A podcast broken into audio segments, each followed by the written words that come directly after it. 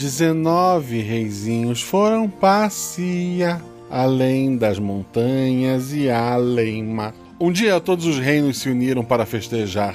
19 reinos, 19 reis, 19 povos. Em um único lugar, por um breve momento, a paz parecia finalmente ter sido alcançada.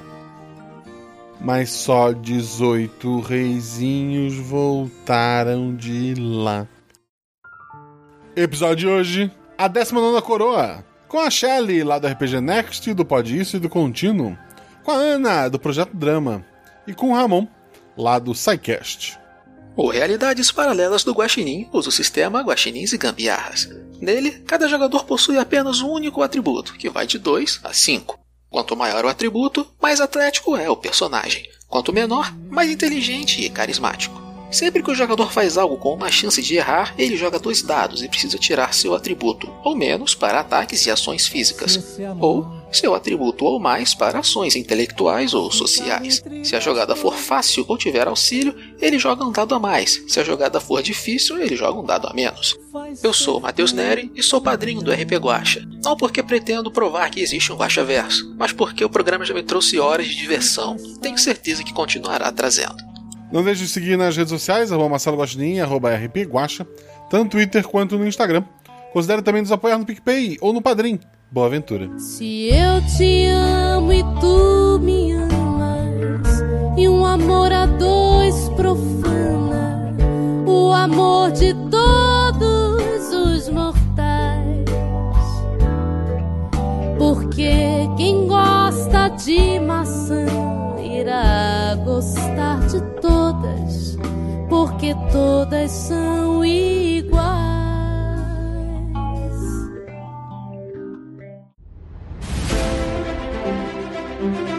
Aí vocês estão na taverna. Rola os dados. Bola de fogo! Chama o. Chama o clérigo! Se eu morri. Hora iniciativa. Então, não tem armadilha. Podemos ir. O que vocês fazem? Tá, tá. É, eu amarro uma corda nelas e uso como arma. Eu ataco. O mago lança seu Thunderbolt mais 15 no Beholder. Eu quero rolar percepção, posso? Tem algum lugar para se esconder? Ah, falha crítica.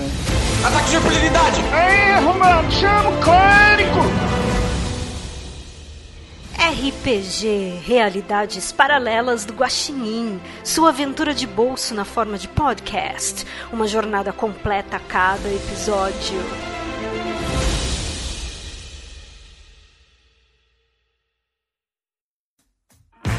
Generals gathered in their masses, just like witches at black masses. Muitas décadas depois da Guerra Civil de Vetur, o mundo entrou num período de paz.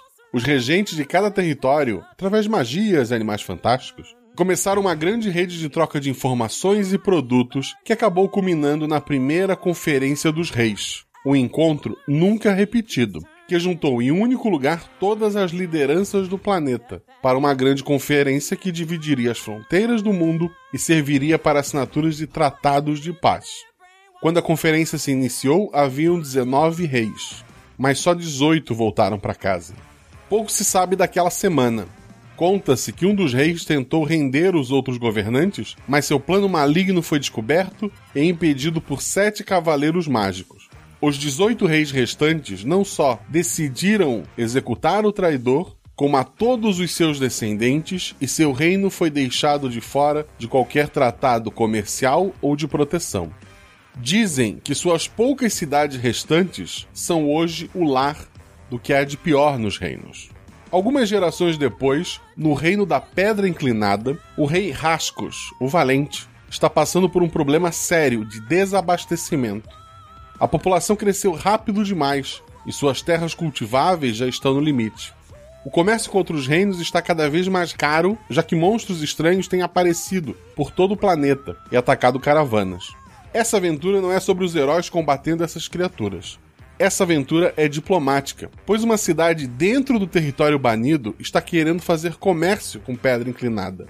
ela é próxima e parece ter uma grande produção. Isso reduziria muito o problema deste povo.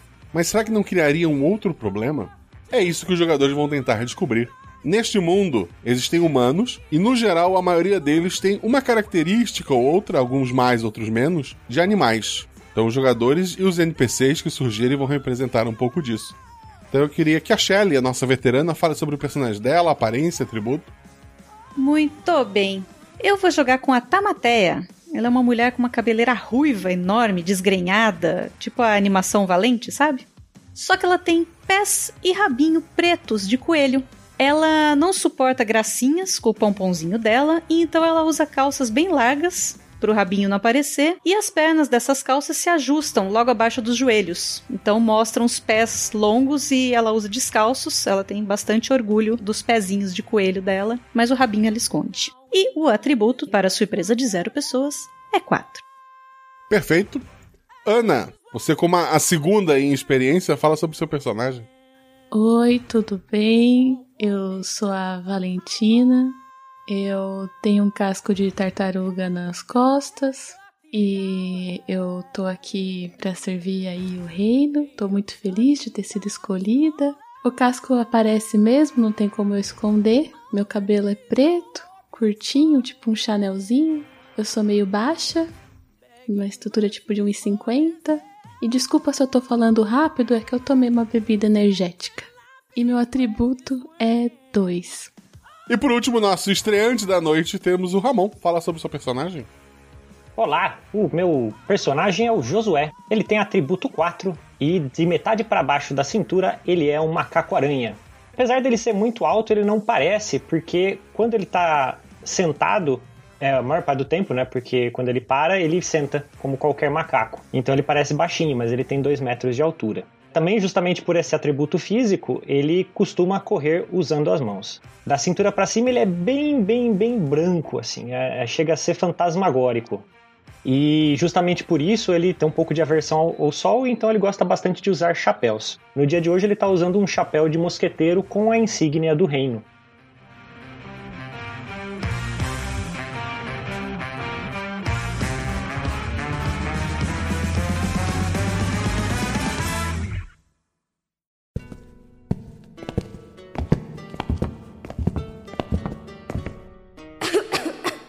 Vocês estão no salão de festas do castelo, um lugar normalmente quente e animado, mas agora está frio e vazio. Sentado em sua cadeira, a mais alta da mesa, está o rei Rascos, o valente, o terror das montanhas, o senhor dos vales, o quinto de seu nome. Rascos é um homem muito alto, com cabelo dourado que se funde à barba, formando uma linda e estranha juba de leão. Fora isso, é completamente humano, até onde suas roupas os deixam ver. Sobre a mesa, temos um cesto com as mais belas maçãs, além de tortas, geleias e doces diversos. Sebastião, o provador oficial, ele é um homem baixo, do nariz comprido, ele lembra muito um rato, as mãozinhas de dedos finos. Ele está muito feliz. Ele está provando das maçãs e das tortas e dizendo: Maravilhoso! Maravilhoso! O rei não dá muita bola, seus olhos estão cansados. Há tempos não há uma festa naquele salão, pois há tempos que o povo passa fome. O rei olha para vocês e diz: Comprar comida dos bandidos? A que ponto chegou o meu reino? Eu os chamei aqui porque confio em vocês. Confio no julgamento de vocês. E prometo que serão bem pagos por isso. Uma das cidades banidas nos enviou estas maçãs. E, como podem ver pela alegria de meu provador oficial, é uma comida de excelente qualidade. Eu preciso que visitem a cidade banida como meus embaixadores. Observem por uma ou duas semanas e descubram se o alimento que ela produz é de confiança. Se a cidade é de confiança. E, na pior das hipóteses, descubram se a cidade pode ser invadida ou anexada ao nosso reino, em caso de serem os criminosos que as lendas contam. Como é que vocês estão sentados ali na sala ou estão em pé? O rei é bem tranquilo em relação a isso, pelo menos com vocês, né? O próprio rei não tá comendo as coisas que estão em cima da mesa, quem tá comendo é o provador. O que vocês estão fazendo? Eu, por ser metade macaco da cintura para baixo, eu tô de pé só que sentado, com as pernas dobradas, como se estivesse de cócoras, olhando para ele. Perfeito. A Valentina caminha lentamente até o provador oficial, né? E cutuca ele. Você me dá uma licença, por favor? E começa a puxar a pálpebra dele para baixo para ver se o olho dele tá ok. Abre a boca e vê língua, ver se ele tá bem, se ele não tá azul, qualquer coisa assim. Pra ver se tá tudo certo. Rola um dado. Tirei seis.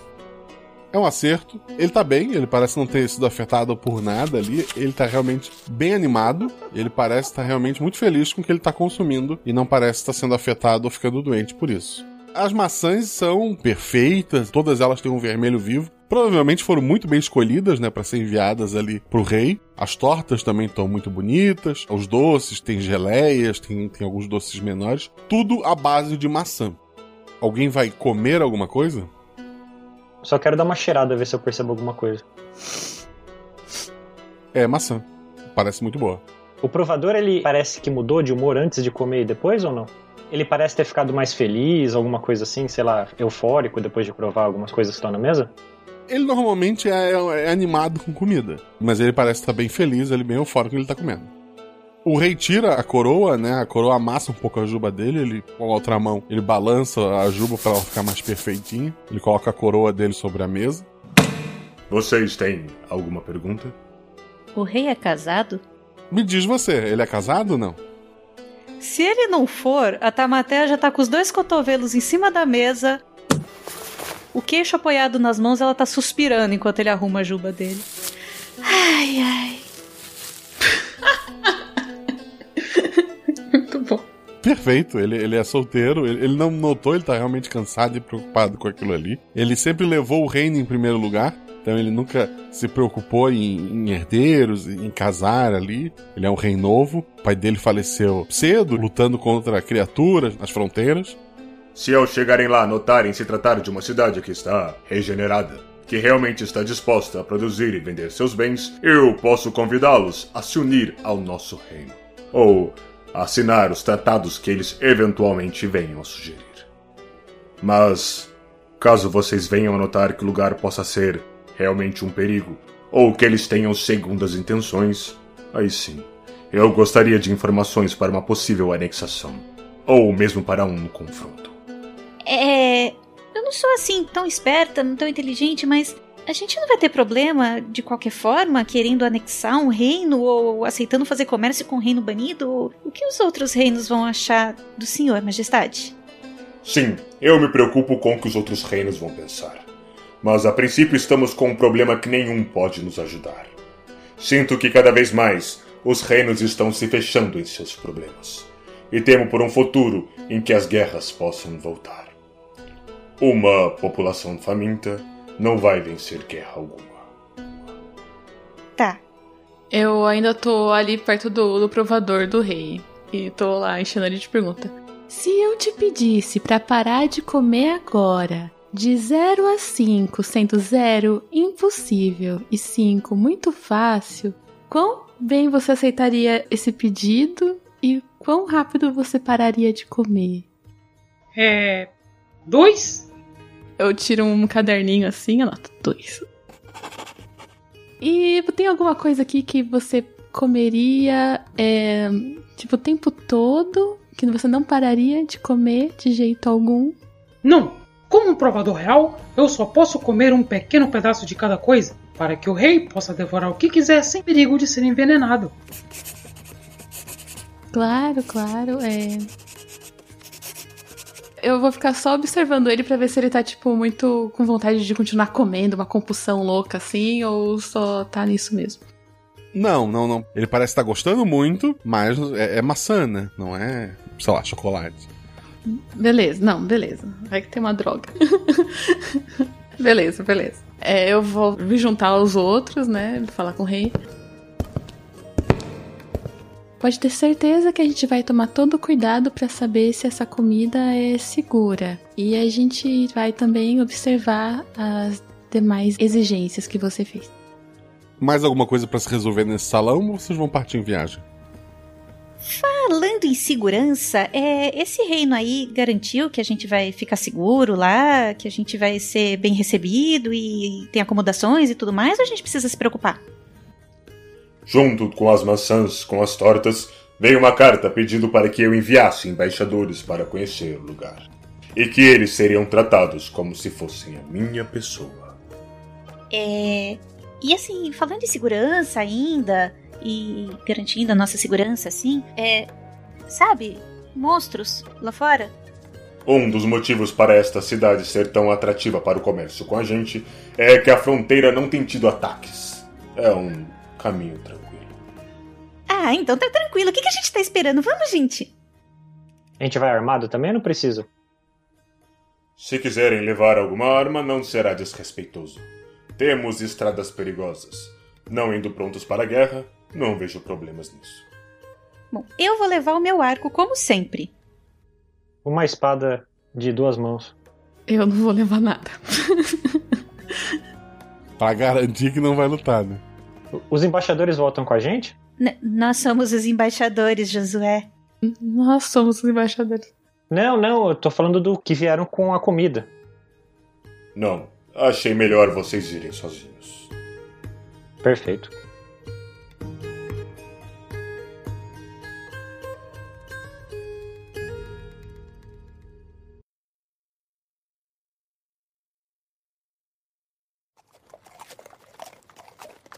Eu já alcanço vocês.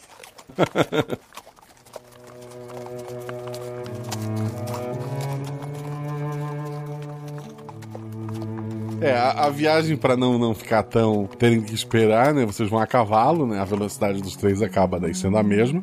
Não é impossível, mas é incomum é, ingerir carne né, neste universo aqui, já que muitas das pessoas acham que tem uma descendência, talvez muito próximo dos animais. É muito mais comum se comer frutas, vegetais em geral, né? Então por isso que a maçã é, seria algo tão útil para aquele povo vocês começam a se aproximar do local onde vocês saem das fronteiras de vocês. Passam por algumas florestas meio sinistras, nada incomoda vocês.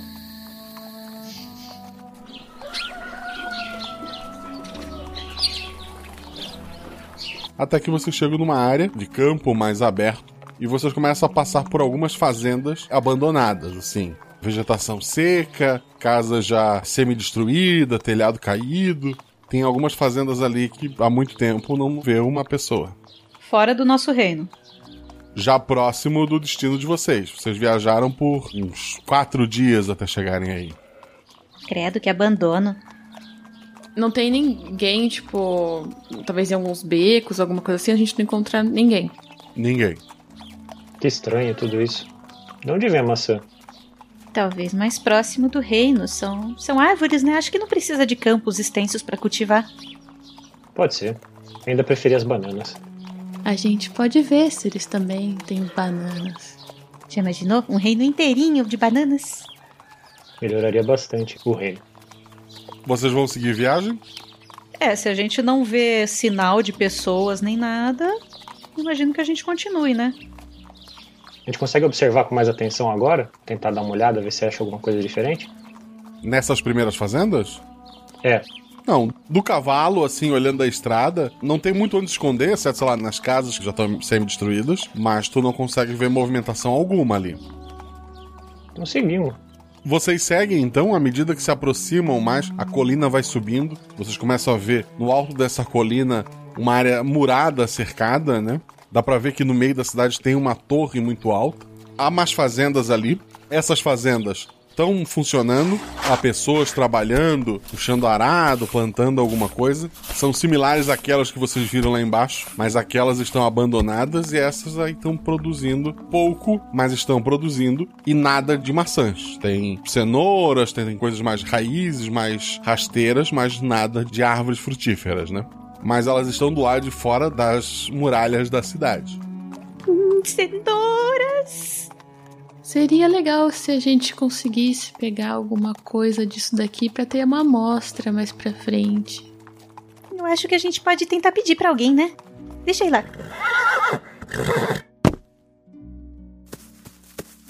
Olá!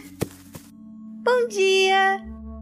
Um homem, assim, ele tem uma barba meio de bode, assim, só embaixo do queixo, né? Compridinha, branca. Ele tem um olhar, assim, meio redondo. Ele tá com um chapéu de pai, ele põe a mão nesse chapéu.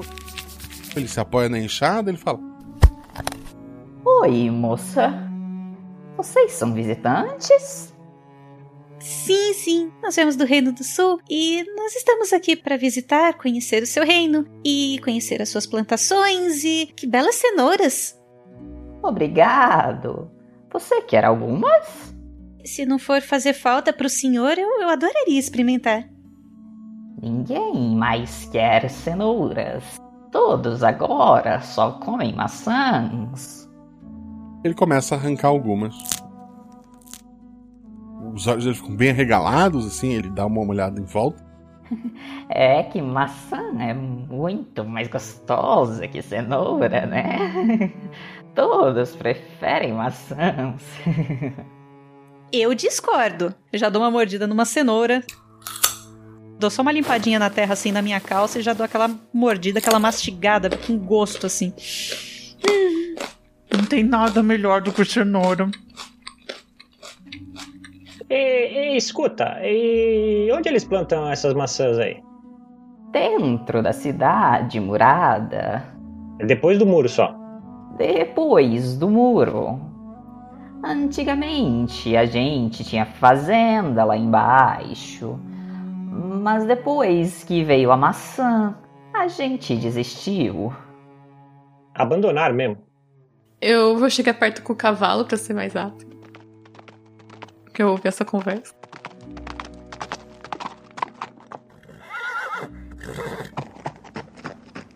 E essas pessoas que não estão mais plantando as coisas, estão fazendo o que agora? Estão morando na cidade, fazendo outras coisas. Ah, elas foram todas pra cidade. Tô anotando ali, tô anotando.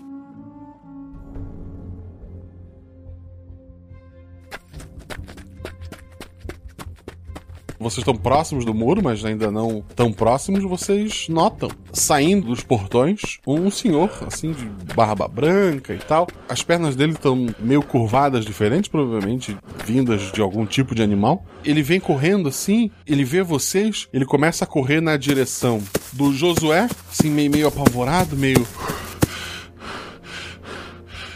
Lá atrás, aquela torre gigantesca, vocês escutam bater de um sino.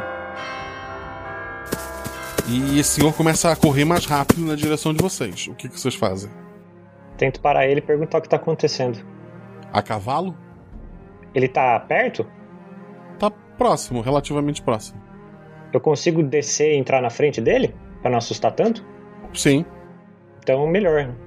Tu desce do cavalo, para diante dele e ele estende a mão assim como se fosse tocar no teu rosto ou alguma coisa do tipo.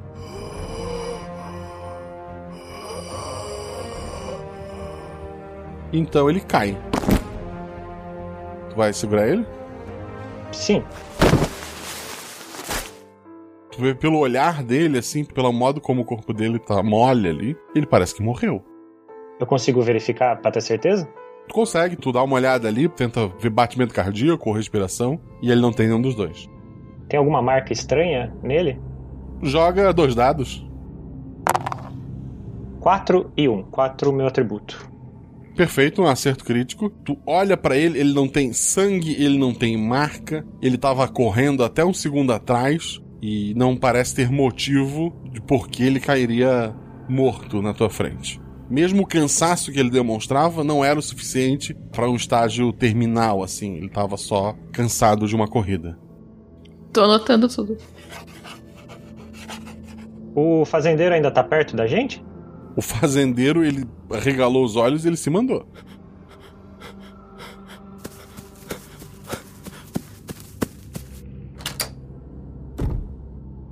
Eu ia perguntar se era comum gente morrer assim na cidade. É, vai ficar pra próxima. Eu vou descer do cavalo, vou até o, o corpo do cara lá. Devagarinho, chegando assim. Licença, Josué. E vou abrir a boca do cara. Quero ver se ele comeu maçã. Recentemente. Rola um dado, vai. Três. É um acerto simples. Provavelmente não tão recente, não agora. Mas assim, há, pedacinhos de casca de maçã entre alguns dentes ali. Alguns estão ali há algum tempo, inclusive. Mas tu tem a mesma percepção que o Josué. É uma pessoa saudável para todos os efeitos. Ok. Exceto que tá morto. Saudável, só que tá morto. É, que triste. Se não fosse pelo fato dele estar morto. É, ele seria um senhor saudável. Guaxa, será que eu consigo alcançar o senhor bode fazendeiro de cavalo? A casa dele era próxima, ele correu e se trancou. Eu vou tentar, eu vou com o cavalo até lá e vou bater na janela.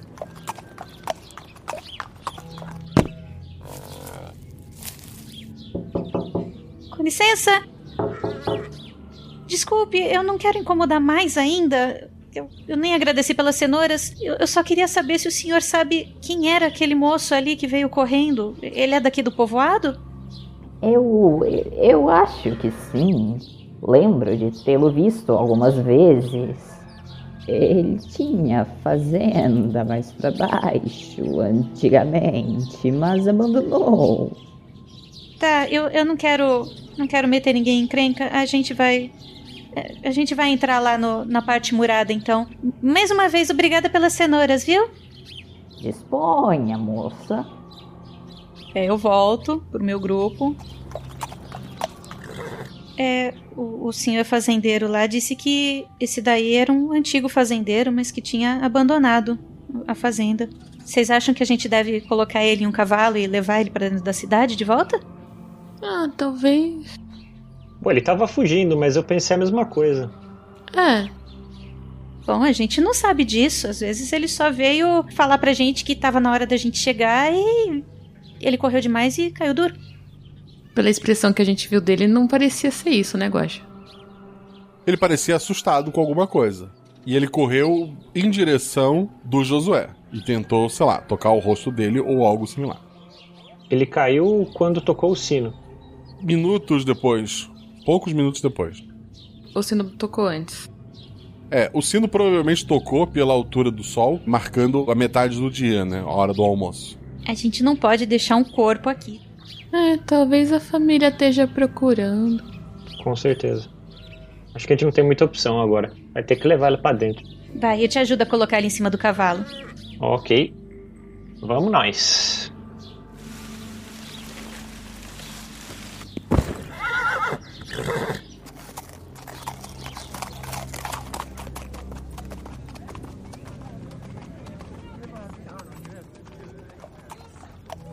Vocês vão indo em direção à cidade, né? Os portões estão abertos, foi por onde o senhor passou.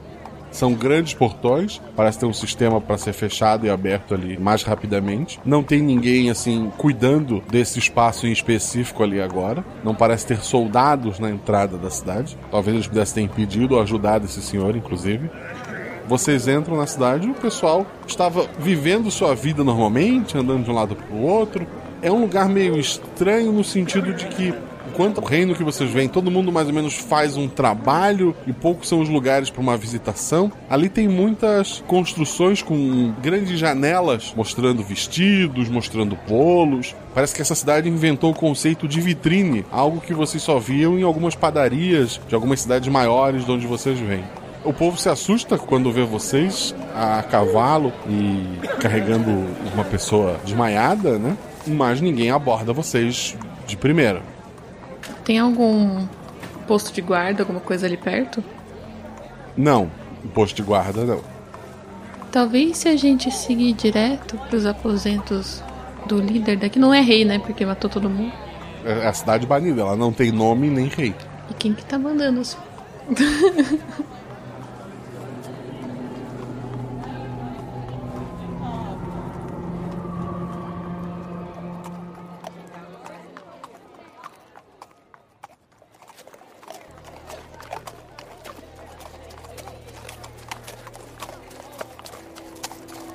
gente pode ir direto, vocês querem falar com alguém antes? Eu acho que a gente pode ir em direção à torre. Sim.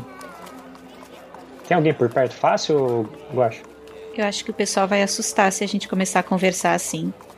Ou não, não sei. Tem bastante gente na rua, assim, olhando vocês.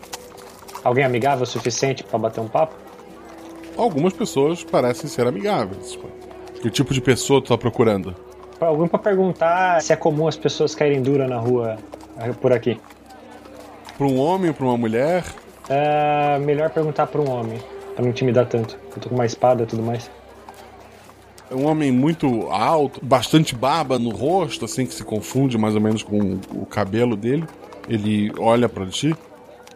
Às vezes as pessoas mais velhas morrem. A cidade de onde você vem ninguém morre? E daí algumas pessoas riem assim em volta.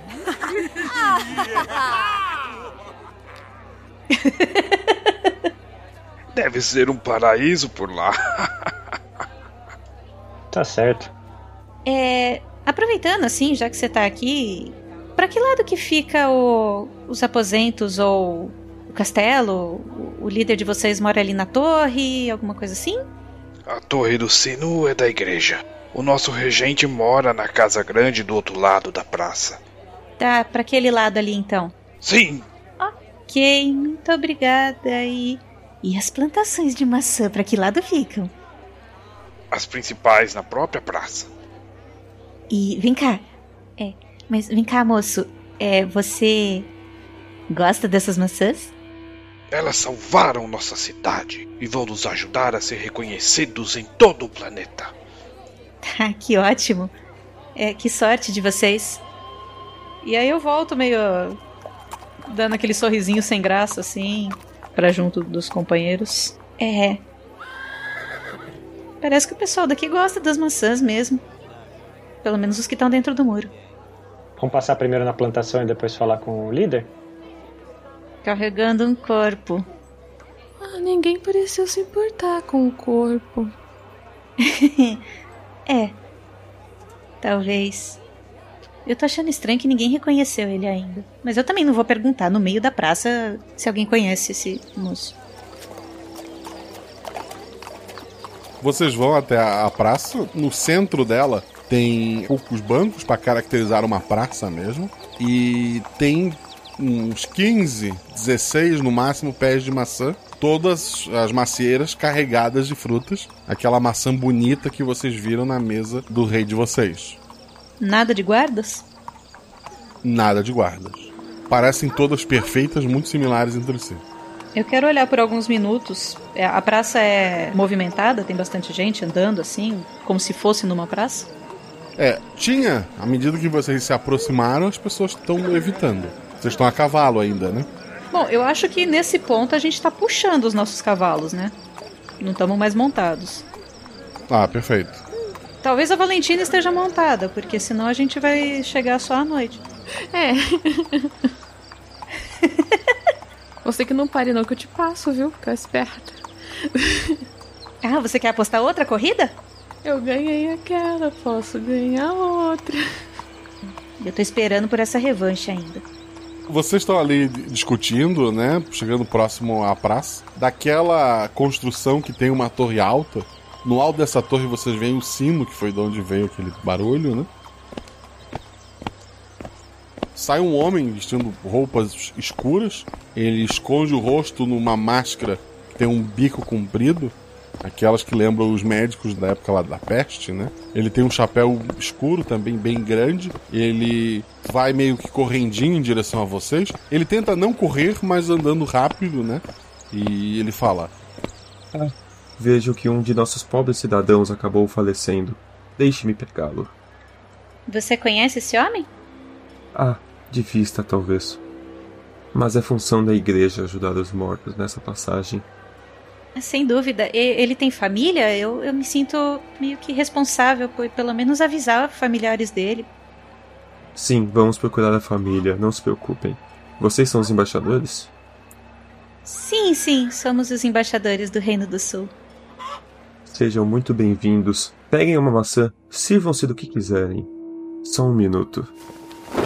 Ele faz um sinal para algumas jovens ali recolherem o corpo. Vocês vão se opor, não? É, quer uma ajudinha aí, amigo, para enterrar o corpo? Queria conhecer também o cemitério, sabe? Não, não. Nossa religião é mais restrita.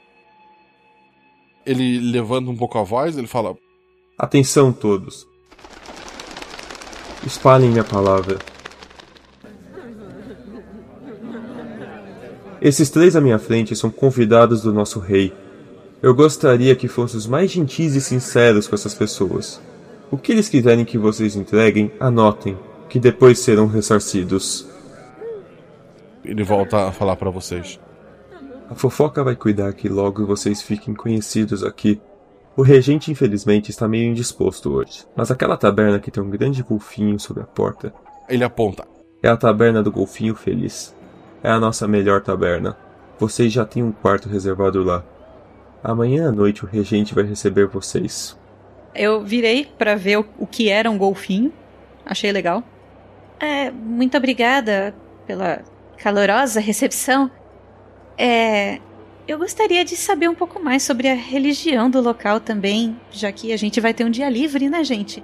É, eu não sei o que vocês querem fazer, mas você se importa se eu acompanhar até a torre e, e ouvir um pouquinho sobre a palavra do seu Deus? Seus deuses, não sei? Infelizmente, leva muito tempo até ser iniciado e já temos muitos acólitos. Apenas entenda que o nosso regente é um enviado dos deuses para nos guiar de volta a essa grande nação global que existe. Ele que nos trouxe as maçãs. Pegue uma. É o, o seu regente que trouxe as maçãs? Sim, ele veio de longe. Veio de uma terra de mares. Ele não era daqui. Quando entrou pelo portão, o antigo regente morreu de causas naturais. Ele então se casou com a esposa do antigo regente, se tornou um novo governante e se proclamou rei. que conveniente. É, é. É recente isso? Faz pouco tempo então? Faz quase um ano. Estamos para comemorar esse momento em breve, em um grande festival. Que bacana. É, é, é bom ver a cidade prosperando, né? Sim, sim. É, só pra ver se eu entendi certinho. O regente chegou com a primeira maçã, dessas que estão plantadas aqui, faz um ano. E vocês já têm 16 pés de maçã, dando muita maçã de uma vez só em idade adulta. Isso. Primeiro vamos pensar. Sim. O rei promete abastecer o seu reino com maçãs. 16 pés são suficientes? Eu imagino que não. Ele colhe uma maçã e começa a ir embora. Do lugar que ele colheu a maçã, outra surgiu. Instantaneamente, a maçã já perfeita e adulta. Dou bem uma olhada assim para essa outra maçã que apareceu tal. Eu quero pegar tipo um galinho da árvore. Não precisa ser tipo um galho grande e tal, uma coisinha pequena com uma folhinha na ponta, alguma coisa assim, uma varinha. Perfeito, tu consegue tirar e cresce outro. Hum, interessante. Cresce não, cresce envolveria crescer. Ela surge. Entendi. Tu tirou, tu piscou por um momento, ele tá lá de volta. Entendi. E a outra varinha tá na minha mão. Continua na tua mão. Hum, interessante. O padre parecia nervoso quando perguntei de ajudar ele para levar o corpo. Ele tá de luva, ele tá de bota, ele tá com uma máscara daquela de bico que cobre o rosto dele, ele tá com um chapelão preto. Se ficou, não deu para perceber. Tá. Padre esquisito. Eu achei até que ele fosse o médico e não o padre. Mas talvez ele acumule funções.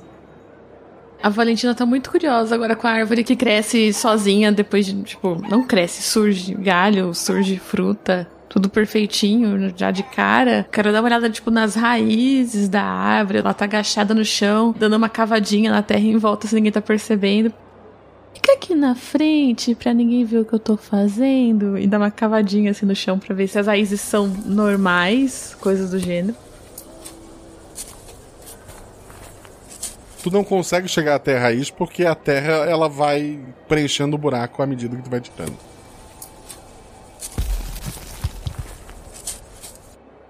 Que? tá. Eu vou levar a varinha comigo, tá? Vou ficar guardando ela. Beleza. O Josué vai fazer alguma coisa? Também quero levar uma maçã comigo. Perfeito. Eu vou fazer a mesma coisa com uma maçã. Eu vou colher uma maçã mas não vou comer, eu vou deixar no meu bolso. o povo já tá sorrindo pra vocês. Vocês deixaram de ser estranhos ali. E aí, o que vão fazer? Taverna, né? A gente vai pra taberna, né? É, acho que é o que nos resta. Pelo menos a gente deixa os cavalos lá e vê se a gente pode ver o resto das plantações, ver como é o nosso quarto e descansar um pouco também, né? Poxa vida, quatro dias viajando. Ai, eu preciso muito de um banho. Ai, seria ótimo. Vou ficar mais relaxada, eu tô muito agitada. Dá pra perceber, Valentina. Correria.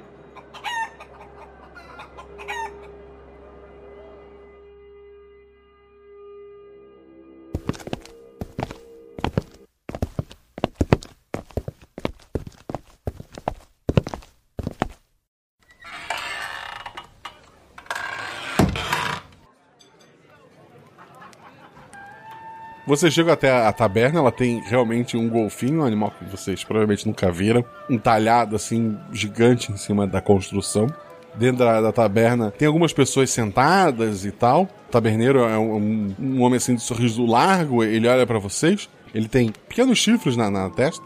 Ah, os embaixadores!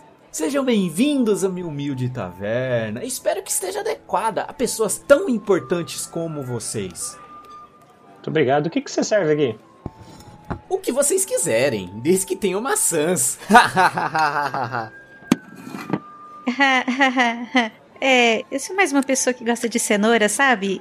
Aí eu bato o meu pé no chão assim. Ele olha assim. A...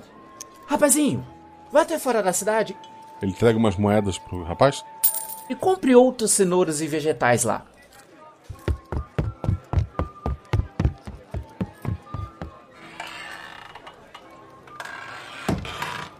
Como embaixadores, podem fazer o que quiserem. Eu recomendo essa cidra. Ah, parece ótimo, mas eu acho que eu vou deixar pra beber depois, ainda é muito cedo. E muito obrigada pela sua atenção. Puxa, é. Do jeito que você fala, até parece que as pessoas não podem comer alguma outra coisa que não seja maçã. É isso mesmo? Não, as pessoas podem comer o que quiserem. Mas se você pode comer o que quiser, por que não escolher o melhor? Vocês não enjoam de tanta maçã? Ah, mas tem tantas formas de preparar uma maçã, transformando em geleia, em torta. Eu recomendo muito pão com geleia de maçã. Opções não faltam. Ah, que interessante. Essas maçãs, tenho certeza, vão nos tornar famosos em todos os reinos. Logo vão querer comprar nossas frutas. Voltaremos a estar no mapa. Seremos respeitados graças ao nosso grande rei. Todo mundo na taverna se levanta o copo, parece acompanhar o taberneiro ali. Eu mal posso esperar pra conhecer o, o regente de vocês. Eu posso ter uma mochila? Pode. Eu queria a garrafa inteira de cidra. Ele te olha estranho, mas ele pega uma garrafa e te entrega. Valeu, chefia. Josué, você vai encher a cara. Não, depois a gente conversa. Ai, pronto. Já vai querer fazer um daqueles joguinhos de bebida à noite. Já tocou o sino do almoço há algum tempo. Já comeram alguma coisa? Eu vou adorar. Deixe-me servir o almoço a vocês. É. Temos uma salada? Ele olha pra coelha. Vamos providenciar isso. Se quiserem sentar, fique à vontade. Muito obrigada. Vocês vão comer coisas que não tem maçã ou é impressão minha? Coisas que não tem maçã. Coisas que não tem maçã. Eu faço questão de comer coisas que não tenham maçã. E vou dar sempre preferência a cenoura se tiver, porque eu disse que eu prefiro cenouras. Então eu vou manter isso. No almoço ele tenta colocar outros pratos ali à base de maçã pra vocês, mas vocês preferem os pratos daqueles vegetais que foram pegos lá fora, né? Assim, se aparecer, por exemplo, sei lá, um bolo com pedacinhos de maçã, alguma coisa assim que são só pedacinhos, eu como o resto, tiro a maçã e guardo no bolso pra ninguém ver que eu não comi. A Valentina rola dois dados pelo grupo para anotar uma coisa interessante nesta taverna. Eu tirei um e um, que era o único jeito de eu falhar.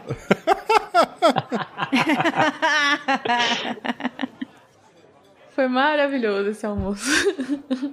Ok, o almoço de vocês transcorre tranquilamente. Vocês conseguiram evitar a maçã, nesse teste não tinha nada relacionado a isso. Era para notar o ambiente de vocês ali. Parecem pessoas agradáveis no geral. Nada de estranho está acontecendo em volta de vocês.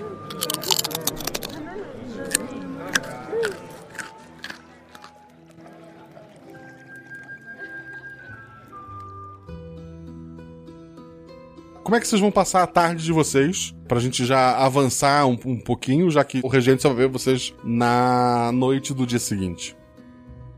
Eu vou perguntar pro taberneiro se tem algum problema a gente andar pela cidade. Vocês podem ir aonde quiserem, são convidados do rei. Possuem passe livre pela cidade. É, a, a gente não vai abusar disso, mas é, eu só queria saber se, se tem algum lugar que a gente não deve ir, alguma coisa assim. Não, tirando obviamente a igreja e a própria casa do regente, vocês podem abrir qualquer porta da cidade que serão bem recebidos. É uma pena, eu queria muito conhecer essa religião. Ah, ela é bem fechada até pra gente que mora aqui. São poucos escolhidos que podem fazer parte dela. Não, não tem cultos semanais nem nada? Volta e meia, o regente aparece na sacada ou caminha pela cidade. Para que orar para um deus distante se podemos apertar a mão dele? Ele é o representante de um deus, certo? Ele não é o deus. Você está entrando em coisas técnicas. Eu tenho fé. é, tem razão, desculpa. É, é que é um assunto que me interessa bastante. Nosso rei é maravilhoso. Você vai entender quando conhecê-lo. Mal posso esperar. Qual é o nome dele que ninguém me disse até agora? Amis. Amis. Grande Amis aí. E o cemitério de vocês fica onde? O lugar de enterrar os corpos? É? Não enterramos os mortos. A igreja cuida deles. Tá bom. Vocês não querem subir pra gente ir nas nossas acomodações, deixar nossas coisas e depois a gente vai conhecer a cidade? Quer um cavalinho, Valentina? Olha, eu aceitaria. Vamos nós. A Valentina deve ser mais baixa do que ele quando ele tá baixado, né? Então... Tá, por mim tudo bem, eu encontro vocês lá em cima. E eu saio correndo.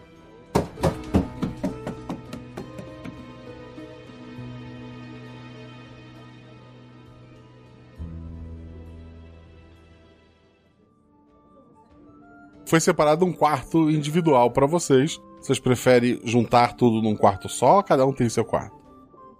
Eu acho que todos no mesmo quarto, né? É, agora que você falou, parece uma boa ideia. É providenciado lá um quarto maior com as três camas, né? Vocês têm lá o espaço de vocês. Tô, tipo, tirando a mochila das costas, né? Do casco, no caso. E aí eu olho para eles. E vocês estão planejando invadir a igreja essa noite? Eu não tava planejando isso até agora. Eu acho que talvez vocês. Não digo agora. Talvez a gente devesse falar com o tal do Amis antes, mas só talvez não seja uma tão má ideia assim. Afinal de contas, a gente tem que conseguir informações dessa religião misteriosa. Desculpa, tô falando muito rápido. a gente precisa conseguir saber o máximo do lugar. Então, talvez só dizendo seria uma boa ideia. Como é bom ter gente esperta no grupo, né? É. Que horas são? Umas duas. duas e pouco. É, a gente podia dormir um pouco agora então para fazer essa movimentação noturna, não? A ideia de vocês é ficar pelo menos uma ou duas semanas aí. Na primeira noite vocês querem fazer isso. Esse é o plano de vocês. Não precisa ser hoje, gente. A gente tem um tempo aqui. Vamos ver o que vai acontecer, mas é bom a gente já ir dando uma olhada em volta para saber se é fácil. Por acaso a nossa janela do quarto dá para a torre da igreja ou não? Não. Que pena.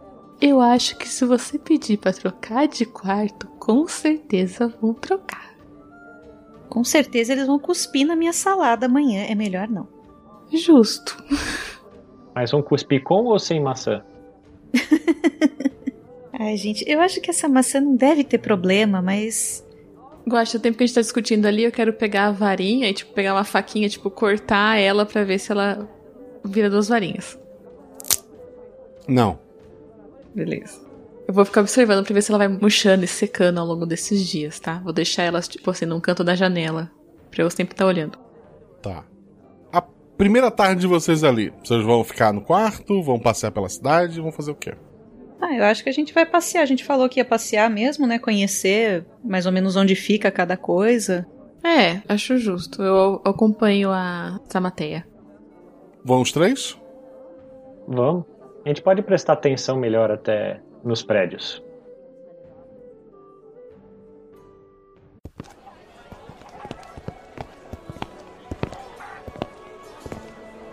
Vocês passeiam pela cidade ali naquela tarde. Como eu falei, principalmente nas ruas principais, tem bastante vitrines, assim, tem vestidos. Alguns são até oferecidos às meninas, roupas são oferecidas também pro Josué tem bolos, tortas, toda comida que é oferecida possui como ingrediente principal, ou pelo menos um dos ingredientes, maçã, né? Mas, assim, a cidade acolhe vocês bem. E se vocês quiserem ter pego algum presente ou alguma coisa, vocês conseguem. Mas a princípio, esse primeiro dia de vocês, vocês conhecem agora um pouco mais da cidade. É uma população bem sorridente. Talvez porque pediram para eles serem sorridentes com vocês. Talvez porque realmente eles tenham a esperança de que vocês levem a maçã deles pro resto do mundo. Mas foi uma tarde agradável.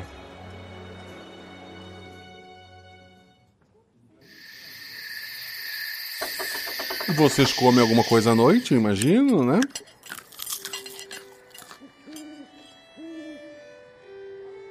Vocês vão dormir todos ao mesmo tempo? Acho que nunca é sim essa resposta, né? Só por você ter perguntado? É, então. A minha função é perguntar. Sim. Não custa nada a gente fazer turnos, né? Tava pensando nisso antes até. Eu posso pegar o último turno, eu acordo cedo de qualquer forma. Eu já ouvi isso em algum lugar. Familiar essa história. E yeah. é. Vocês se alternam ali durante a noite, nada acontece.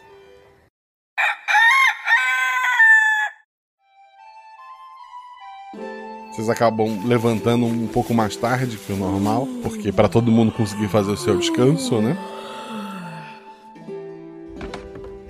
E vocês descem para fazer o desjejum, né? Sim. Isso. Sim. Não é perto do meio-dia ainda, né? Não, não. É umas nove e meia, talvez um pouco mais que isso. Ok. Essa hora a taberna tá vazia, ela não costuma nem receber pessoas para dormir, né? Porque as pessoas moram naquela cidade.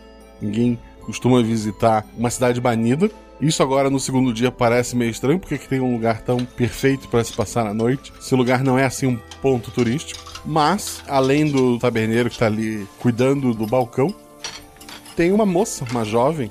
Ela tem orelhas de coelho, ela tem um cabelo loiro assim, cortado curtinho, ela tem um narizinho de coelho também. Fora isso, é o que dá para notar. Ela tá sentada numa mesa, ela tá comendo um pedaço de bolo assim, meio sonolenta.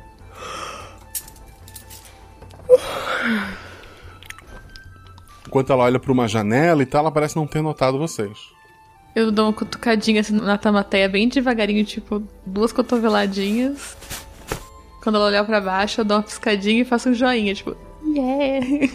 Por que você não vai lá e puxa um assunto com ela? Não é porque a gente tem características semelhantes que a gente fala a mesma língua e você não, né? Ah, não sei. Às vezes ela pode te achar mais interessante, ser bonita. Olha o tamanho dele, ele é assustador. Ei. Eu sou esquisita, você é bonita. Vai. Vamos todo mundo, a gente senta na mesa do lado. Isso mesmo. Tá bom, justo. E a gente chega aquela coisa de café da manhã de hotel, sabe? Chega assim na, na mesa lá. Bom dia. Bom dia. Ela olha para vocês. Bom dia! Vocês são os tais embaixadores? Vou anotar. Acordou do nada. Tava sonolenta até agora. É, somos nós. Eu, eu tô achando tão estranha essa fama repentina. Eu entendo. Eu tô me preparando para ficar famosa também. Todo mundo vai me respeitar. Ah, é mesmo? Ah, é? Por quê? Eu não posso falar, mas em breve eu vou ser mais famosa que vocês. Uau! Ah, mas você vai fazer mistério. Você agora vai me deixar curiosa. Você já começou a contar. Hum, você não entenderia. Talvez não. Bom, vamos começar com essa conversa do jeito correto. Muito prazer, meu nome é Tamateia. Qual é o seu? Oi, todo mundo me chama de Bubu. Como? Bubu. Bubu. Isso. Um belo nome. Obrigada. Nome fácil de se lembrar. Se você for famosa mesmo, vai ser um nome fácil. O taberneiro lá da, atrás do balcão fala: Famosa!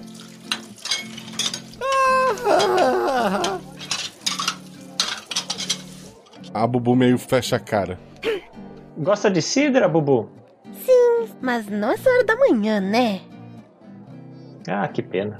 Ah, não liga pro Josué, ele tenta embebedar todo mundo mesmo. Ah, eu sei como são os homens. e você faz o que? Você é artista? O taberneiro ri lá de trás do balcão. Artista? e ela fecha muito a cara, assim, com muito ódio. Vocês podem ver pelas minhas orelhas que os meus antepassados eram coelhos. Não me diga! E aí eu, toda mal educada, boto os meus pezões em cima da mesa.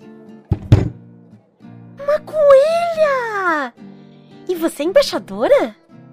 Sim, por que não seria? Ela levanta e grita pro taverneiro. Tá vendo? Uma coelha que não precisa balançar o pompom por aí. Ela pode ser o que ela quiser. E eu posso ser também. Eu fechei a cara pro taverneiro quando ela falou de balançar o pompom. O taberneiro nota que tu é uma coelha e ele fica meio constrangido com as risadas e comentários. Ele fala: Claro, claro. Uma coelha pode ser o que quiser. Eu torço por você, Bubu. Bubu, eu tenho certeza que você vai ser uma excelente. É. o que você quiser. Eu vou me casar! Com quem? Alguém importante! Uh, menina! Vai ser na igreja? Eu imagino que sim. A igreja aqui é recente, não sei se eles realizam casamentos. Eles recolhem os corpos todos os dias, né? Mas deve haver casamentos. Todo dia? É. Morre muita gente por aqui? Ela fica meio vermelha assim o rosto? É. Ah, mas é assim mesmo. Todo dia alguém nasce e alguém morre. Isso, é isso que eu falei. Morrer é natural, né? É natural. E morrem aqueles que viveram bastante. Então fica bom para todo mundo. Sim, quanto mais as pessoas vivem, mais rápido elas vão morrer. Perfeito. Nossa, que horrível. E Bubu, por um acaso você vai ter festa ao seu casamento? Espero que sim. E vai ser quando? Eu gostaria muito de ver um casamento daqui. Eu não sei. Ele é meio complicado. Ele tem coisas a resolver ainda, mas ele prometeu que a gente vai se casar. Que lindo, amor. Tô anotando no caderninho. Todo dia alguém morre. Vai ser hoje mesmo? Eu acho que hoje ele vai contar para todo mundo. Ele me prometeu que hoje tudo ia se resolver. É mesmo? Perto do meio-dia? Ué, por que meio-dia? Não sei, eu achei que é um bom sol a pino, né? O, o nascer de uma nova vida. Ela meio que se arrepia ali. O horário do almoço não é uma boa hora para essas coisas. Claro. Tem alguma coisa de errado nela nessa resposta? Ela parece meio incomodada. Perfeito. O pessoal não gosta de sino aqui? O sino marca o horário do almoço, mas eu tenho uma maneira ótima de fugir do sino. Isso aqui, ó. Ela faz. Sabe a orelha de coelho que tu põe as duas mãos assim, a palma para frente, uma de cada lado da cabeça, né? Ok. Ela faz as palmas da mão, mas uma ela coloca na testa com a palma virada para frente. E a outra ela coloca atrás da cabeça dela, assim, as duas ficarem paralelas, né, assim. E daí ela fala: vale o mesmo que um chapéu. Então se eu continuar usando o chapéu, tá tudo certo. É o que falam, né? Dei sorte hoje. E pra que eu saiba, onde eu posso comprar um chapéu aqui? Vocês são embaixadores, vocês podem pegar o que quiserem. Mas como falei, isso aqui, ó, Ela faz de novo o movimento com a mão. isso vale como um chapéu. Entendi. Já passou muito tempo que a gente tá ali conversando com ela ou não? Faz um, algum tempo, sim. Pessoal, se vocês não se incomodarem, eu gostaria de dar uma volta. Vocês vão me acompanhar? Eu tenho que começar cedo pra ver tudo. Vamos lá. Ok. Bubu, muito obrigada e lembre de mandar pra gente um convite do seu casamento. Com certeza, os embaixadores são pessoas quase tão importantes quanto. Quero dizer, Ela fica meio vermelha. vocês são os mais importantes. Muito obrigada pela sua consideração. E bora, gente. Eu quero dar uma olhada nesse portão meio-dia.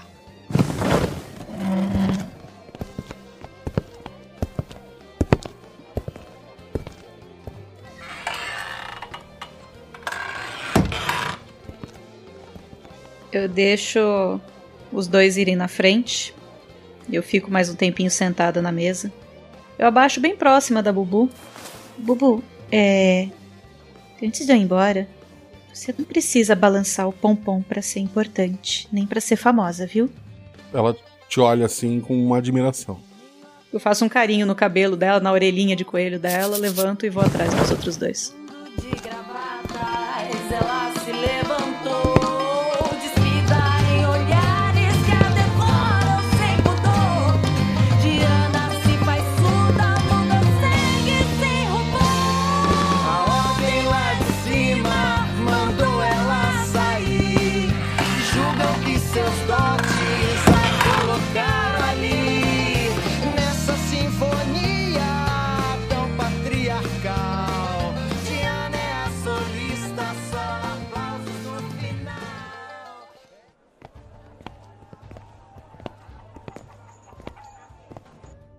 Que, que vocês vão fazer? Quando a gente sai, eu preciso falar com os dois, enquanto a gente tá andando meio que. Eu acho que a Valentina tá andando com mais propósito, então eu vou só seguir. É. Gente, vocês me desculpem, eu fiquei muito distraída lá dentro com aquele taberneiro. É. Qual é o problema do chapéu, do sino? Eu, eu perdi toda essa história aí. Bom, parece que ao meio-dia, pelo menos foi o que entendi, a gente tem que estar usando um chapéu. O corpo que a gente pegou na estrada não tava usando o chapéu, tava? Não tava de chapéu. Não tava de chapéu, não. Foi isso? Gente, que loucura. Ele correu pra fora da cidade, sem chapéu, quando o sino tocou. E aparentemente a Bubu, que não consegue usar chapéu, faz um gesto, aí eu faço o gesto, pra imitar o chapéu e impedir que alguma coisa aconteça com ela. Então eu quero estar perto do portão ao meio-dia. Vou fazer o sinal do chapéu e vou ficar vendo se alguma coisa acontece. E se eu não fizer isso, eu vou morrer. É isso. Ou virar maçã. Esse negócio de magia é muito complicado, gente. Vamos fazer uns testes, né? Quem sabe a gente observando consiga chegar a uma conclusão mais certa. Olhando em volta, os moradores usam chapéu? As pessoas na rua, em geral, estão ou com chapéu na cabeça, mas muitos carregam assim na, na mão ou embaixo do braço um chapéu. Não são todos, mas é comum. Ok. Eu queria dar uma ideia. Qual? Diga, Josué. E se a gente, perto do meio-dia, um tá perto da igreja e o outro, ou dois, não sei, é, tá perto da porta. Saída. Bom, eu já tô caminhando até pra perto da porta, até chegar à igreja vou demorar muito. Então vocês podem tentar se dividir, se vocês quiserem. Você prefere carregar a Valentina ou você prefere ir pra igreja? Valentina, você tá indo pro portão de saída, é isso? Eu vou ficar do lado de dentro, mais perto dos portões, pra observar. Eu vou te acompanhar então. Talvez eu veja aquele fazendeiro legal que a gente conheceu ontem.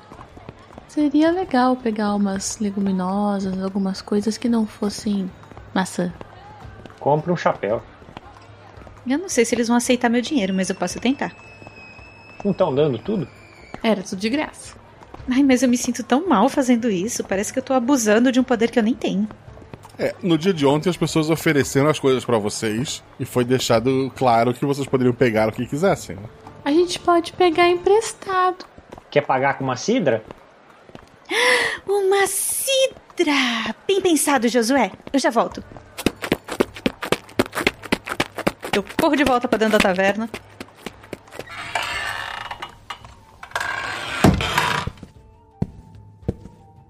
Chego no balcão assim, bato a mão na- no balcão. Taverneiro, uma garrafa de cidra, por favor. E um bolo de maçã. Claro, claro, acabou de sair um bolo quentinho. Ele vai até a cozinha, ele volta com a cidra e o bolo. Muito obrigada. Tem uma cestinha pra eu carregar? Eu prometo que eu devolvo. Ele pega uma cestinha e te dá. Obrigada. Eu não tô mais sendo tão gentil e fofinha como eu tava sendo no dia anterior com ele. Tá, até porque pegar de graça da taverna é tranquilo. Das pessoas lá fora, não.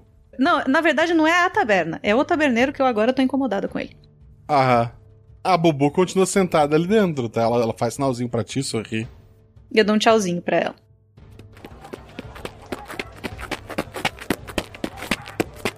Aí eu rapidamente volto lá do lado da Valentina e do Josué.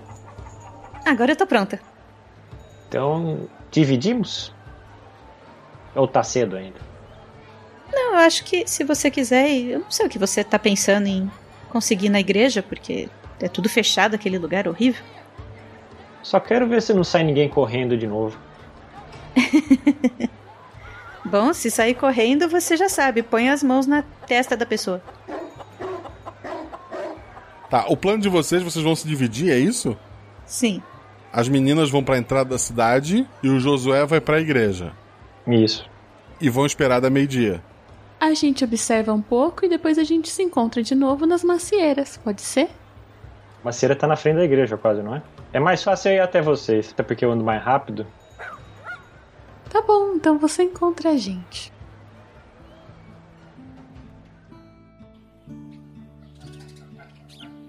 E o que vão fazer com o bolo e com a cidra? Enquanto a Valentina tá no portão, eu pretendo correr até a casa do fazendeiro que eu conheci ontem. Então tá, primeiro o pessoal do portão. A Valentina tá lá chegando no portão, tu vai até a casa do fazendeiro. Ele tá lá do lado de fora, plantando algumas coisas, colhendo outras. Ele tá com um chapéu, né, na cabeça, ele enxuga o suor e olha pra você. A moça voltou. Você é a embaixadora que todos falam. Ontem eu não sabia disso, me perdoe. Que isso, você foi tão gentil comigo sem saber que eu tava fazendo qualquer assunto importante aqui. E eu vim hoje agradecer a sua gentileza. Eu trouxe aqui, ó, uma garrafa de cidra e um bolo de maçã. Muito obrigado, muito obrigado. Eu não mereço isso. Não, é claro que merece. Ele pega. Fala uma coisa pra mim. Alguém veio comprar cenouras ontem aqui de você? Veio um rapaz e me deu algumas moedas. Era um menino da taberna. Estava uma delícia. que bom que gostou. Venha. Ele abre a casinha dele para ele vai guardar a cidra e o bolo. Tá, com licença. É uma casinha simples, de um único cômodo. O banheiro dele fica lá do lado de fora, tem uma casinha menor lá do lado de fora. E ali tem uma cama no canto, tem uma mesa mais no centro, tem um, um fogãozinho a lenha no, no outro, né?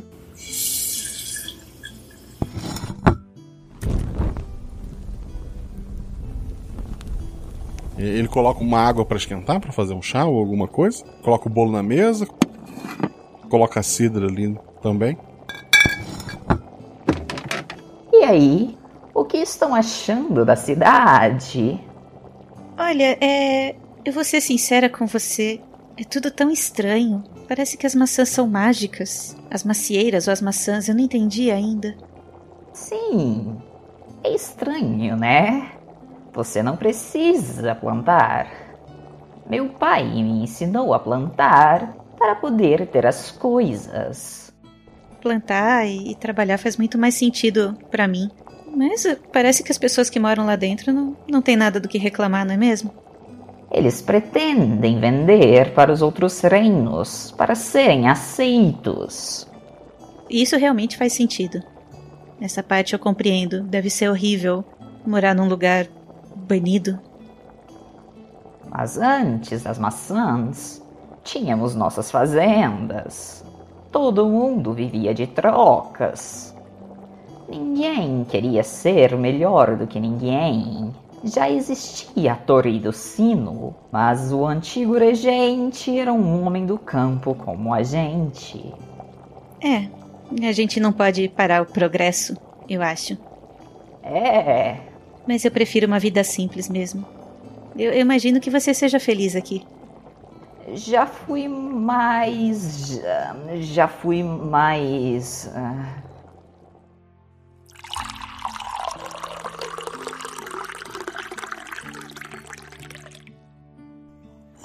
Eu tomo um chá ali com ele. A gente conversa algumas amenidades. Não, não quero tirar mais nada dele, já é o suficiente. Beleza.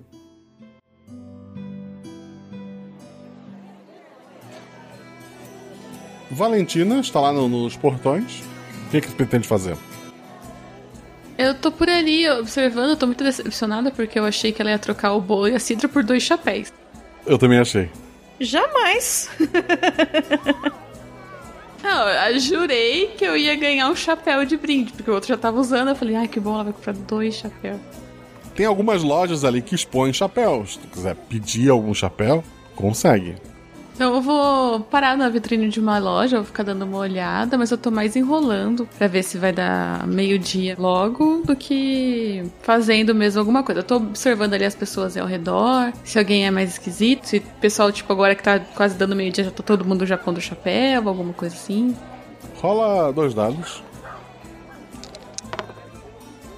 Um e um de novo, né? Porque. Eu não sei. Porque o, o Bud te odeia. É, todos eles me odeiam. Tá bom, tá tudo tranquilo. Tá tudo tranquilo, tudo maravilhoso, uma cidade bonita. Espero que eu tenha achado um chapéu bonitinho, pelo menos. É, tu te perde olhando algumas vitrines, provando alguns chapéus. Tu vai pedir um chapéu então, é isso? Vou, vou pedir um chapéu. É, tá muito sol, eu queria um com aba larga. Você tem alguma coisa assim? Sim, sim, sim! E eles providenciam esse chapéu. Ah, muito obrigada. Aí eu vou colocar o chapéu. É, eu devolvo. E vou voltar pro portão.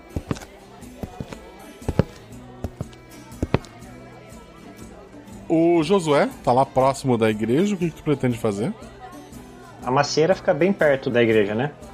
Isso. Eu consigo subir na, na macieira e ficar escondido sem ninguém me ver? Não, porque tá cheio de gente na rua, né? As pessoas vão notar. Tá, não tem nada como eu posso fazer alguma coisa furtiva, assim, pra tipo, olha pra lá, e daí né, todo mundo olha e eu subo. É assim, imagina uma cidade, um centro de cidade, né, em que as pessoas estão passando. Tu não teria como fazer isso sem chamar a atenção de uma pessoa que seja. Então eu vou sentar no pé da macieira e ficar olhando pra porta lá, esperando ver se acontece alguma coisa e reparando na população, se eles vão mudando de comportamento conforme vai passando o tempo. Rola dois dados. 5 e 4, sendo 4 meu atributo. Perfeito. O tempo passa para todos vocês.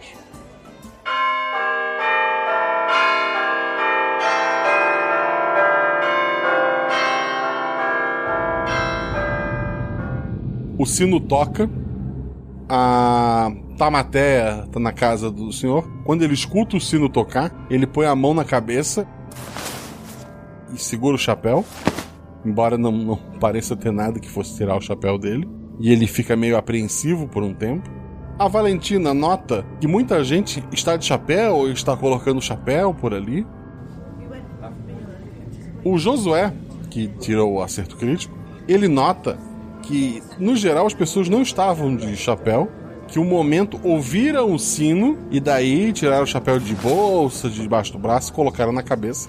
Algumas pessoas não estão usando chapéu de jeito nenhum, mas tu nota que o sino fez as pessoas vestirem o chapéu e não as pessoas vestiram o chapéu para esperar o sino. Tu nota que as pessoas com calma botaram esse chapéu depois que o sino tocou e a cidade parou, assim, as pessoas estavam andando, param, começam a olhar em volta. Parece que tá todo mundo assim esperando algo acontecer, mas pros três nada acontece.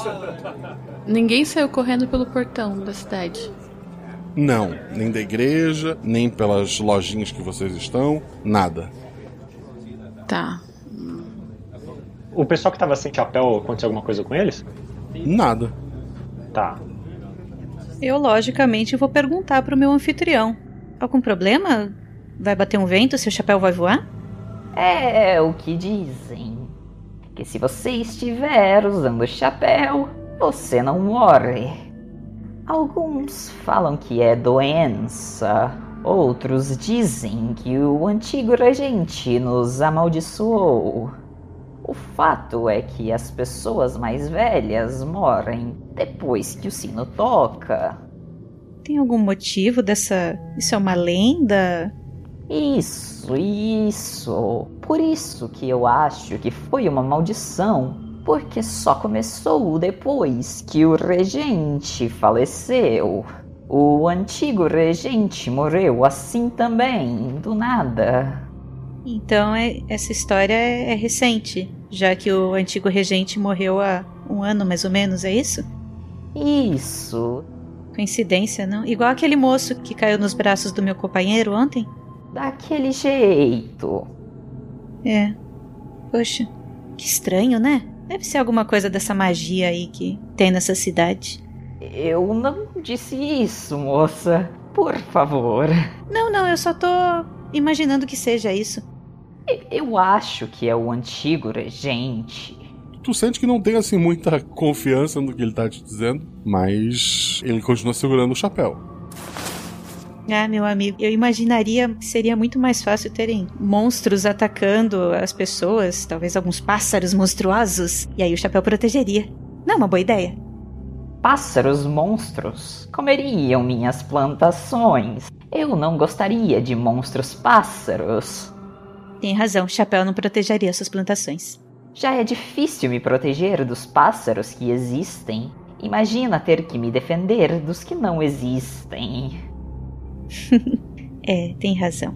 Bom, eu agradeço o chá. Eu agradeço a conversa. E mais uma vez, muito obrigada. Eu posso levar mais algumas cenouras, inclusive? Lógico. Pegue o que quiser. Obrigada. E foi um grande prazer conhecê-lo. O prazer foi meu.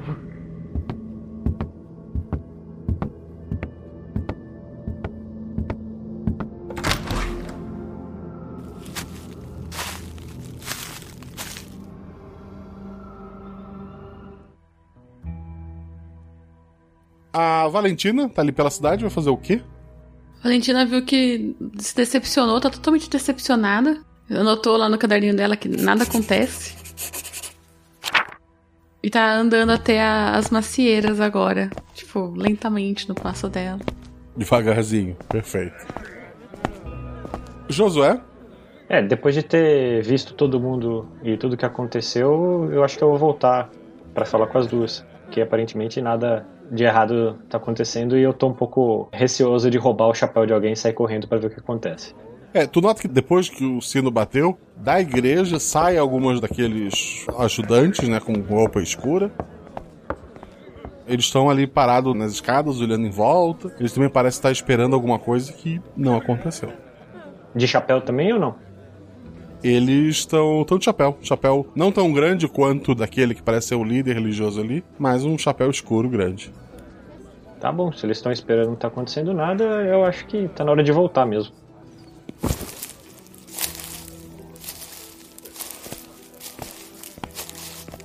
No meio do caminho da Valentina, a Tamaté encontra ela, né? Uhum, eu e um sacão de legumes. Uma decepção. Nada aconteceu. Ninguém saiu correndo. Nada. Ninguém morreu. Isso é uma ótima notícia. Ninguém morreu, mas eu também tô mais longe de saber o que, que tá acontecendo. É, e o pior é que eu não consegui explicação nenhuma também. Parece que é uma crença esse negócio. Os sinos batem e as pessoas que não estiverem usando chapéu podem morrer. Podem morrer? Hum. E eles acham, olha que maluco, eles acham que pode ser o, o espírito vingativo do antigo regente. Que morreu faz um ano. Então isso começou faz um ano junto com a chegada do novo regente. Pois é, coincidência, né? Muita, muita coincidência. Tô notando. Acho que nesse ponto a gente já encontra o Josué. É, você se encontra ali na praça. Os padrinhos ainda estão lá? Então, Padrinhos é ótimo, né? Mas é isso aí. os acólitos estão ali. Tá, eu vou em direção a eles e perguntar se eles estão esperando alguma coisa. As meninas? A gente tava chegando no Josué, o Josué virou pra falar com os caras, a gente parou. Eu vou ficar olhando o Josué de longe. Ó, já volto, pera aí. Ficamos na sombra de uma macieira. Aproveita a sombra. Todo mundo rola um dado. Dois, meu atributo, finalmente. O Josué, Dois. uma falha. Tamateia. Três. Pro Josué e pra Tamateia, tudo normal, tudo assim, calmo demais. Pra Valentina, ela ficou um pouquinho mais pra trás, tentando acelerar os passinhos. Quase que um garoto esbarra nela, mas foi por muito pouco. Tu reconhece esse garoto como aquele que foi buscar verduras no primeiro dia que vocês chegaram. Ele corre em direção à igreja pra falar com os acólitos. Tá, eu vou tentar ir correndinho atrás dele porque eu quero ouvir o que ele vai falar. É mais fácil tu avisar os teus amigos do que tu conseguir alcançar ele. Né? eu vou fazer Tamateia! que foi? E apontar o menino assim. Esquisito. Fiz um sinalzinho assim com a cabeça. Esquisito. Olho nele. Eu vou saltitandinho atrás do menino. É, o menino tá indo agora com os acólitos. Eles estão voltando, vão passar por vocês. Dá pra ouvir? Ele tá falando alguma coisa já? Não, eles estão só andando, eles estão seguindo o rapaz. A gente consegue seguir eles de uma maneira meio escondida? Sim, eles não parecem estar se preocupando em ser seguidos. Pelo resto da cidade, alguém vai notar que vocês estão indo, mas por eles, não necessariamente. Faz sinal de cabeça assim, tipo, vamos lá com eles. É, a gente vai caminhando.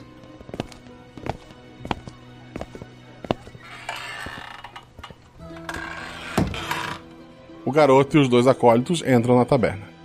Ok, eu tô correndo o mais rápido que eu posso. Tentando entrar na taverna.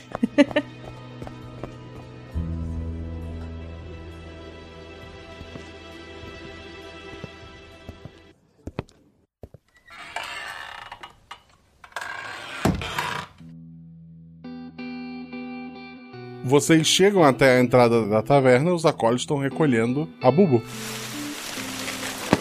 A força? Não, ela parece estar desmaiada, talvez para sempre. Bubu! Eu corro até ela.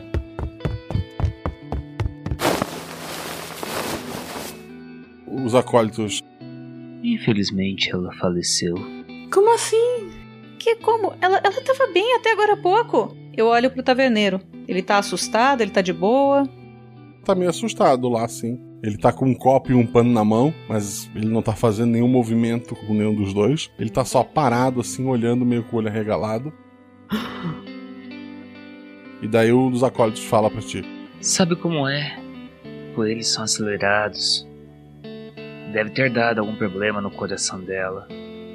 Mas não se preocupem, eu já estou retirando. Ah, isso é tão triste. Eu achei que eu ia ser convidada pro casamento. Eu faço um último carinho na orelha da Bubu e vou até o taberneiro. Como isso aconteceu? Infelizmente, às vezes, quando o sino toca, uma pessoa. Uma pessoa se vai, mas nunca uma pessoa tão nova. Eu sempre ouvi dizer que morriam os idosos sem chapéu. Por acaso você viu ela fazendo algum gesto quando o sino tocou? Passou a mão na cabeça? Ela tava com uma mão na testa e uma na nuca, assim. E só, e ela simplesmente caiu dura. Você não viu nada, não viu ninguém, nenhuma sombra? Não, eu estava aqui preparando as coisas, fazendo almoço de vocês. E de uma hora pra outra ela caiu. Que estranho. A gente pode acompanhar o corpo até a igreja? Eu sei que eu não posso entrar, mas é que a gente tinha se apegado a Bubu. Talvez até escadaria. Mas ninguém entra na igreja. Ah, sim. E o pessoal já tá saindo, né, com a Bubu. Já, já, já estão indo embora, sim.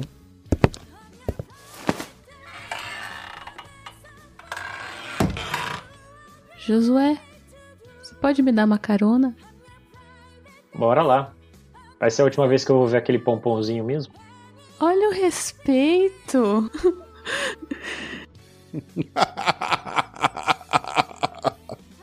que coisa feia! Eu vou anotar Josué. Pervertido. Eu dou um pescotapa no Josué. Você não desrespeite um pompomzinho de uma coelha.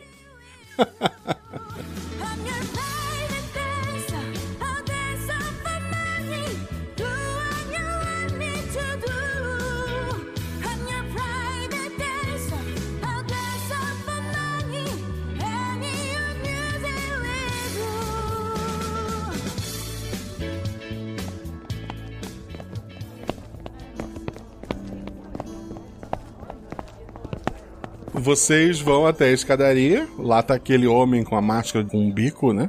Ele faz sinal para vocês. Uma tragédia. Infelizmente ela era muito doente. Trabalhava à noite. Essa vida desregrada cobra seus preços. E onde ela trabalhava? Em um clube noturno descendo a rua. Ele aponta.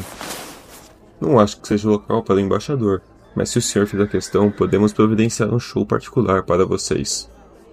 Não há necessário. Só queria ter uma noção onde fica.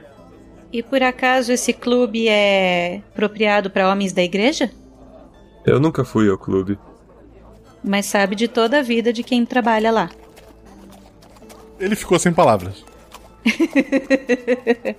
Você sabia que a Bubu estava prestes a se casar? Acredito que muita gente já deve ter lhe feito essa promessa. Ela estava certa de que ela ia se casar. Aparentemente, não foi apenas uma promessa vã. Então espero que seu futuro marido encontre conforto. E ele começa a entrar na igreja. Eu não sei como alguém consegue encontrar conforto se não há um túmulo para visitar. É mais fácil para o barco seguir sua viagem sem uma âncora para prendê-lo. Hum. A Tamateia vira e, e fica pensando no que ele falou. Eles já entraram com a Bubu porque eu queria ter dado aquela espiadinha assim enquanto a porta fecha, sabe? Pra ver como é que é dentro. É, dentro parece ter muitos bancos e, e algumas mesas, mas tu não consegue ver muito. Ok.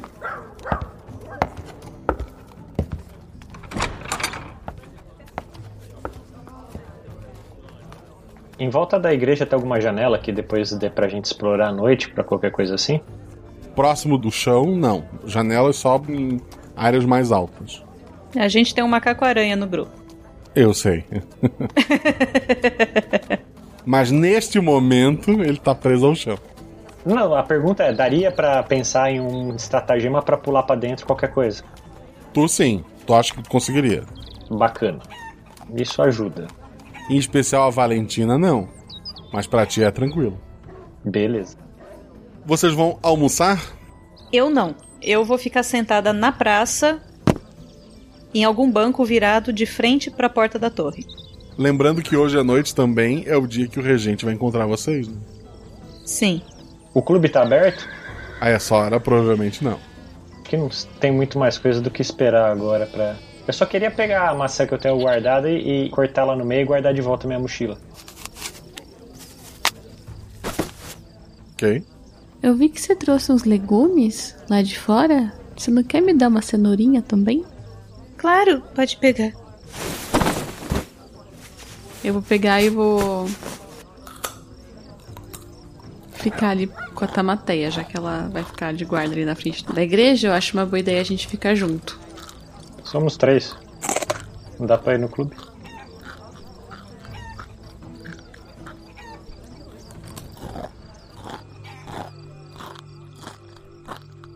A tarde vai passando, vocês vão comendo ali os vegetais.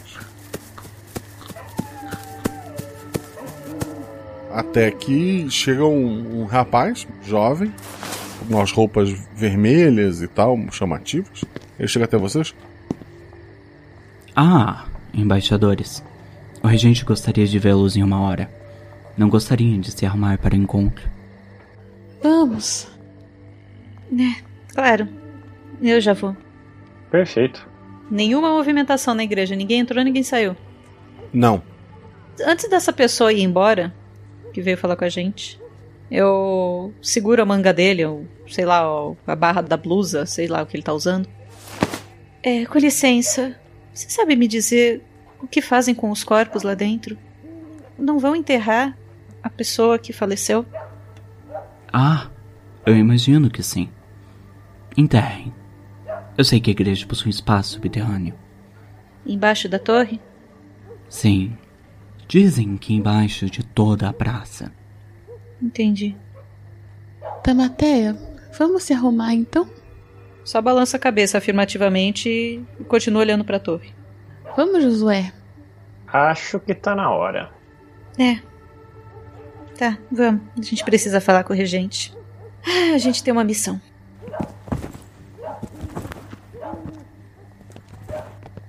A hora que a gente tá andando pra taverna e pra gente se arrumar e tal, eu quero dar uma ideia para eles. Vocês não acham estranho que justo na terra em volta da, da igreja a gente não consiga cavar? E sendo que tem um espaço subterrâneo?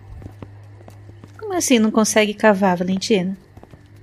Mais cedo, no dia de ontem, eu tentei cavar em volta das árvores para ver as raízes e a terra voltava, não, não ficava nas minhas mãos, ela simplesmente surgia lá de volta. Ah, é, é mágico, né? Do mesmo jeito que o galinho nasceu ou surgiu quando você arrancou um pedacinho. Muito estranho. É mágica, eu não tento entender.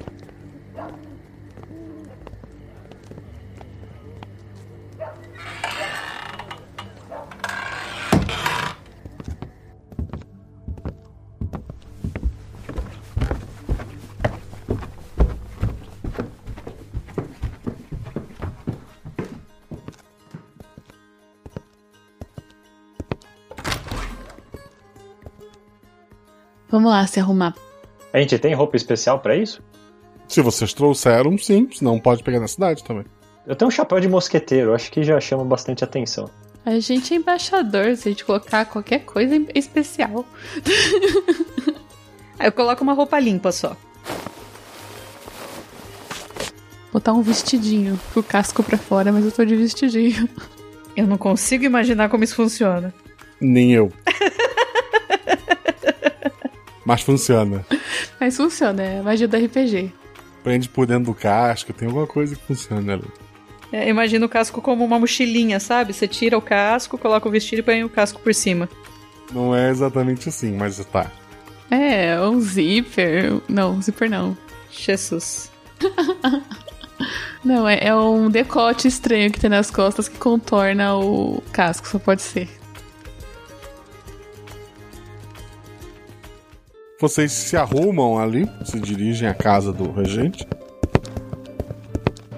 Aquele mesmo homem tá na porta para receber vocês? Embaixadores, boa noite. Sejam bem-vindos. Pro obsequio, me acompanhem. Acompanhamos. Eu vou seguindo.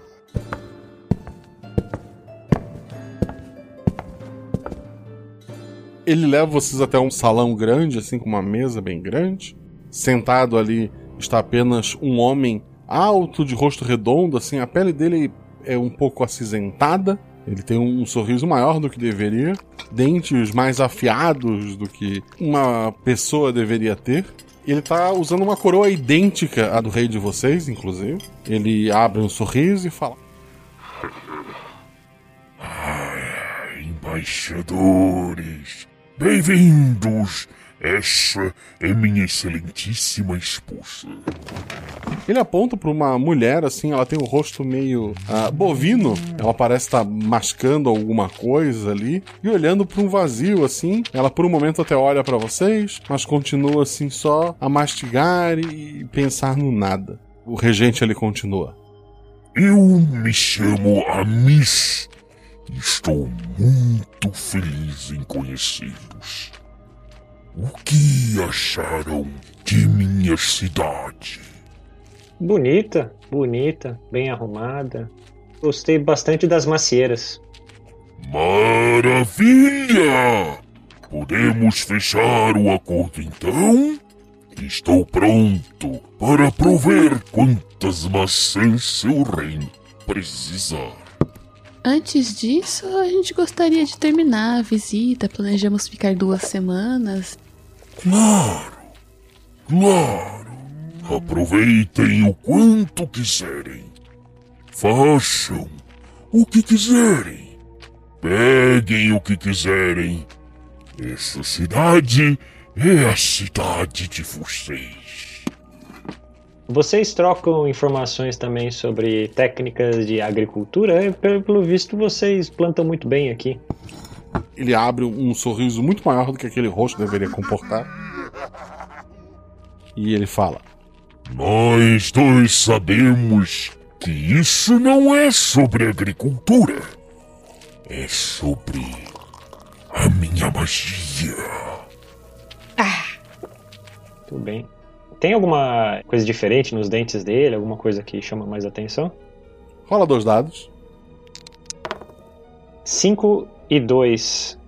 É, embora você nunca tenha visto um golfinho, provavelmente nunca viu um tubarão. Ele lembra um tubarão. Foi dito lá no mais pro começo que ele veio de terras próximas ao mar, né, de um reino distante.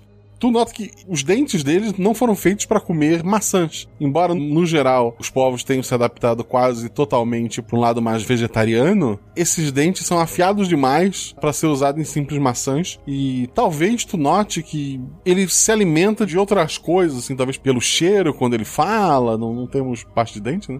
Aqueles dentes dele te causam um pouco de incomodação. Então, um cheiro meio próximo de sangue, alguma coisa assim? Talvez. Ok. Instintivamente, a gente ainda tem um pouco do animal, da presa que nós somos. É isso? Sim.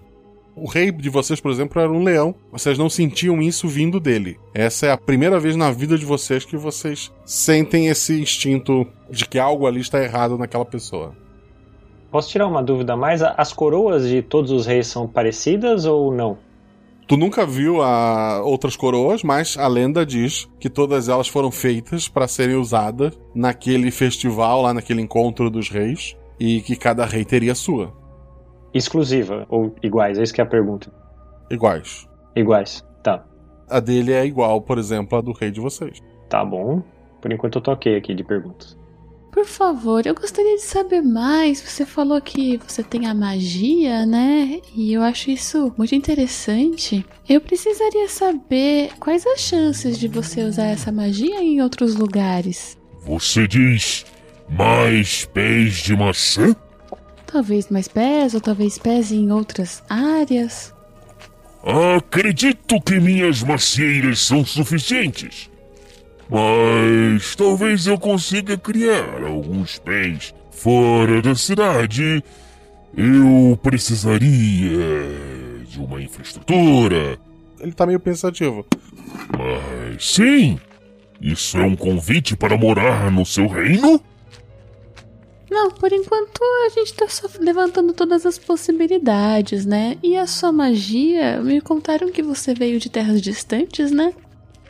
Sim, eu estava pescando certa vez quando minha rede trouxe essa coroa. Ao colocá-la na cabeça, eu soube exatamente o que fazer. Pescando, você encontrou essa coroa e aí sabia o que tinha que fazer. Que incrível! Ele dá um sorriso e ele fala: Realmente, eu sou incrível. Então a sua magia vem da coroa? É. Eu não sei. Eu sempre imaginei que a coroa só me mostrou como usar o poder que eu tinha. Nunca pensei que ele poderia vir da coroa. Ah, bom, você não, não tinha magia antes, é isso que eu, que eu tô perguntando.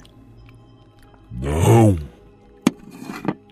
Se eu tinha alguma magia, não sabia como ela funcionava. A coroa me mostrou como usar esse poder. Entendo. Como é que você pescava, amigo? Com a lança e às vezes com a rede, dependendo do tamanho da criatura. Não gostava de dar dentada no- nos bichos na água, não. Eu sempre achei estranho vocês aqui preferirem frutas e plantas. De onde veio, comemos peixe. Mas, normalmente, eu os pescava primeiro e depois os comia. E onde é que você consegue os peixes hoje em dia pro senhor, é, pra vossa majestade? Tem um rio aqui perto, alguma coisa assim? Não, eu estou comendo vegetais como todo mundo. Ah, vegetais, como todos. Como é que faz pra fazer insight check no RP Guacha? No Guaxinins e Gambiarras? Rola dois dados, vai. Desconfiadíssima dele. Nossa, não colou nada esse pavo de legume. 5 e 2. Ele deu uma, uma risadinha assim de canto de boca. Talvez ele coma legumes, mas provavelmente, até pela tua desconfiança, não é a única coisa que ele come. Hum. Imagino que o senhor goste muito de comer maçãs. Com certeza. É a fruta que vai nos tirar desse buraco. Que vai nos tornar famosos em todo o planeta. Que vai fazer eu ser aceito em todos os reinos também. A gente tem lembrança de detalhes da história dos 18 reis? Não, só que chegaram 19 e saíram 18. O rei que perdeu, ele foi executado, todos os descendentes, e o seu território ficou banido de qualquer tratado ou proteção. Vocês estão nesse território. Nada sobre a coroa desse último rei, desse décimo nono. Nunca se falou, mas a coroa não foi feita durante o festival. Agora pensando, a Valentina ela é muito inteligente, a coroa deve ter sido encomendada e feita com mês, talvez meses de antecedência. Então, se haveriam 19 reis, teriam que ter uma 19 coroa, né? Sim. E você pescou aqui por perto essa coroa ou foi mais longe? Longe. Mas quando a encontrei, eu soube que ela pertencia às pessoas que moravam aqui. Você conhece a história dos 18 reis e do tratado que eles tiveram há muitos anos? Sim. O rei desse reino foi traído e morto pelos outros 18 reis. Mas não sou essa pessoa e não guardo rancor. O que mais desejo é fazer parte dessa grande família. Não, de maneira alguma eu jamais disse isso, só imaginando se essa coroa era do antigo rei e você encontrou por acaso. A coroa que me encontrou. Só pra confirmar rapidinho, pra ver se eu entendi errado. Ele disse que o 19 rei foi traído e não que ele traiu os demais, que é como a gente conhece a história. Sim, é. Cada lado da história vai contar de um jeito. Pontos de vista. Tá, beleza, beleza. O José queria falar alguma coisa? Eu só ia perguntar se tinha mais detalhes sobre esse 19 rei que foi morto, além dessa informação que você passou inicialmente. Antes daquilo, quase não se tinha história de outros reinos, né? Mas decidiu não se guardar informações sobre aquele rei. Ele foi realmente banido e apagado da história o máximo que puderam. Tá bom. Eu peço desculpas se a gente enche você muito com muitas perguntas. É, o que, que vocês acham da gente marcar um banquete qualquer dia? Uma festa?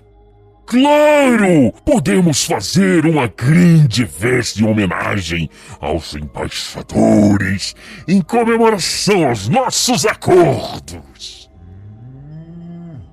Ah, um petit comitê, assim, a nós três, o senhor, sua belíssima esposa. Só pra gente se conhecer um pouco melhor, aos poucos. Certo, certo. Pode ser assim. Quando vocês quiserem. Eu gostaria muito que os representantes da religião estivessem aqui presentes também. Posso convidá-los sem problema nenhum. Que tal amanhã à noite? Ok.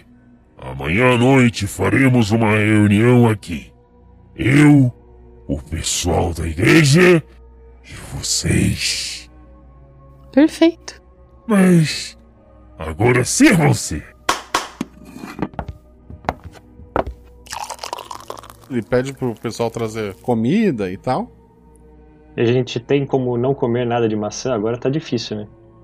Eu quero saber o que vocês vão fazer. A gente tem como engambelar, fingir que tá comendo e não tá comendo? É, tô pensando nisso. Não tem como, né? Tudo tem maçã. Tudo. Absolutamente tudo. Tudo. Tudo. Tudo tem maçã.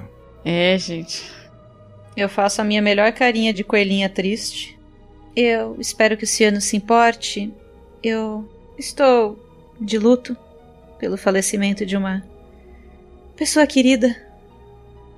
Então eu. eu não vou comer.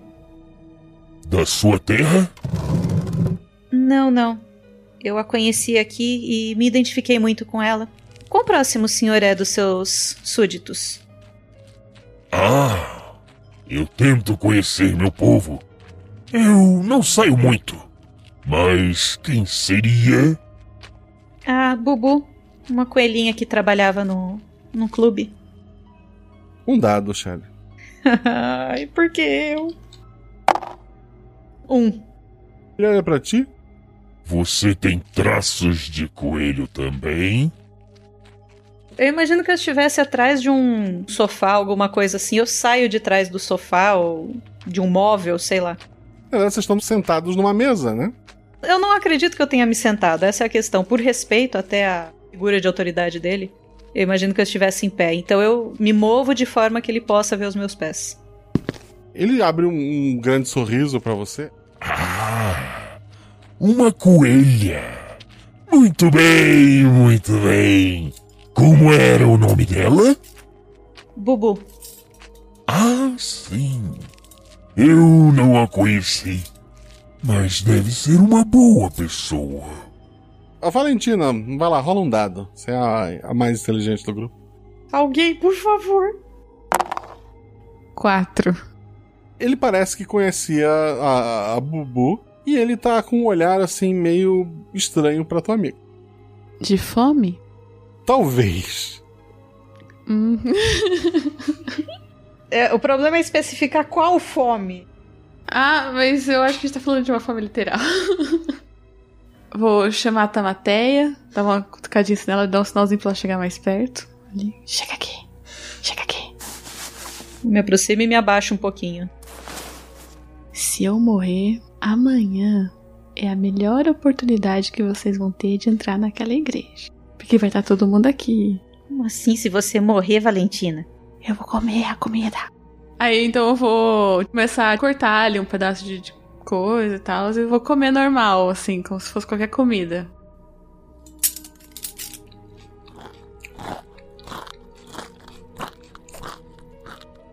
Eu vou tentar engambelar aí e falar que a Tamaté é minha superiora e eu não posso comer se ela não come. É porque eu sou superiora da Tamateia. Exatamente. Vocês têm os costumes de vocês. Só posso respeitar.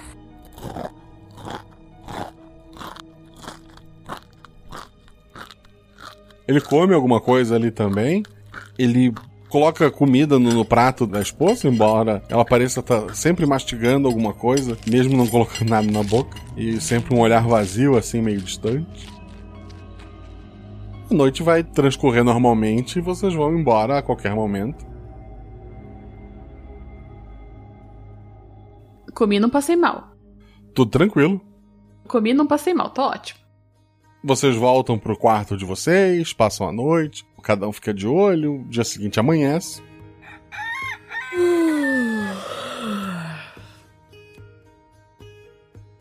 A maçã que eu cortei, como é que ela tá? Tá perfeita, ela nem escureceu, que normalmente a maçã fica um pouco mais escura depois de cortada, né? Ela continua suculenta como se recém-cortada. E o galinho secou? Da macieira? Não, secou. Tamateia. Hum. Eu acho que eu vou pegar uma muda dessa macieira e tentar plantar lá fora. Você acha que dá problema? Lá fora dos muros? Perto daquele seu colega? Eu acho que é melhor você não deixar ninguém ver o que você tá fazendo. É uma ótima ideia, não deixar ninguém ver o que eu tô fazendo. Vou pegar a sementinha do- da maçã que ele já cortou ali. Josué, você se importa se eu pegar a semente dessa maçã? Vai fundo. Alguém quer ir comigo? Josué, você pode acompanhá-la? Eu vou voltar lá pra praça e ficar de olho na porta da igreja de novo. Claro. Minha mochila favorita. Beleza.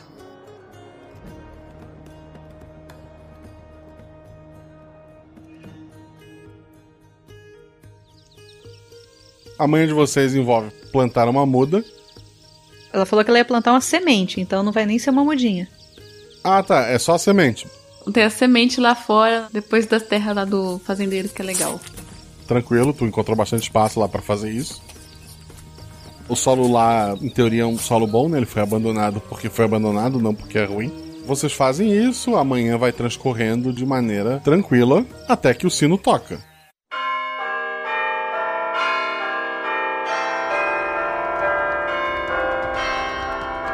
Vocês estão de chapéu? É uma pergunta interessante pra se fazer. Eu tô no meio da praça, logo embaixo da torre, e não estou de chapéu. O Josué sempre tá de chapéu, né? Eu nunca tiro. E a Valentina? Eu não tirei mais depois do dia anterior. Dormi com ele. Praticamente. Beleza, tranquilo.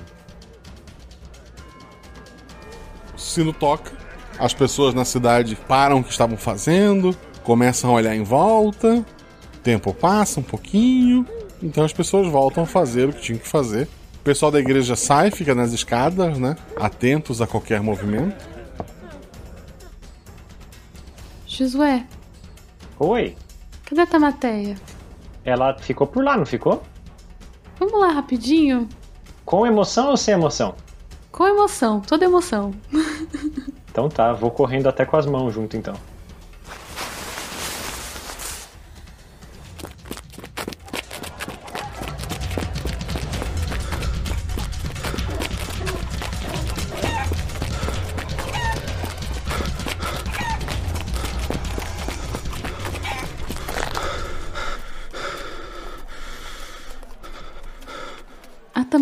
Tá viva? Tá, tá sentado na frente da igreja lá. Ai, graças a Deus. Tamateia vai fazer alguma coisa específica ali? Eu queria quando as pessoas param e olham, assim, elas olham pro ar ou só olham uma pra outra? Olha uma pra outra. Uma pra outra. Tô esperando. Quem vai morrer? Eu quero perguntar pra um casal que tava passando ali por perto quando isso aconteceu. Com licença, que vocês ficam esperando quando o sino toca? Embaixadora, é. A gente tava aqui pensando, nossa, já é hora do almoço, né? O que vamos comer? Ele tá mentindo, claramente.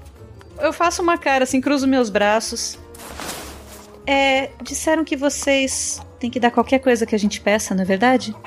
Sim, senhora. Eu tô pedindo a verdade pra vocês. Alguns minutos depois do sino tocar, uma pessoa morre.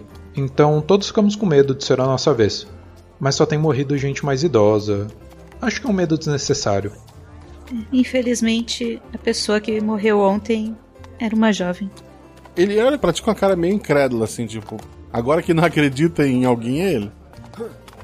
Eu acho que dá pra perceber, pela minha cara de desamparo, deve dar pra perceber que eu não tô mentindo. Uma coelhinha chamada Bubu. A namorada dele olha feio pra ele e ele fala: Eu não conheço coelha nenhuma, não. Eu. Eu não conheço, não conheço coelha nenhuma, eu juro. Não, eu só estou dizendo que ela era uma jovenzinha e ela morreu ontem, quando o sino tocou. Eu queria entender o que acontece, sabe? Talvez a maldição do antigo regente. Talvez. Bom, não me deixe atrapalhar o almoço de vocês. O rapaz vai se afastando e vai dizendo: Eu juro, eu nunca vi coelha nenhuma. Eu nunca fui pra rua de baixo. Ela começa a dar uns tapas assim nele e eles. Eles estão indo embora.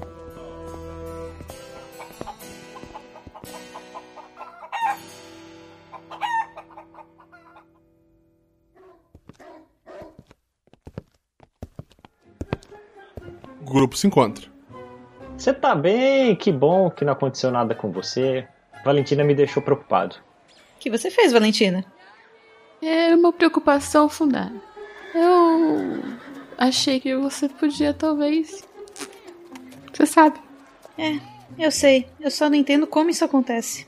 Eu tô ficando tão curiosa. Eu acho que a gente podia talvez visitar a rua de baixo. É onde a Bubu trabalhava?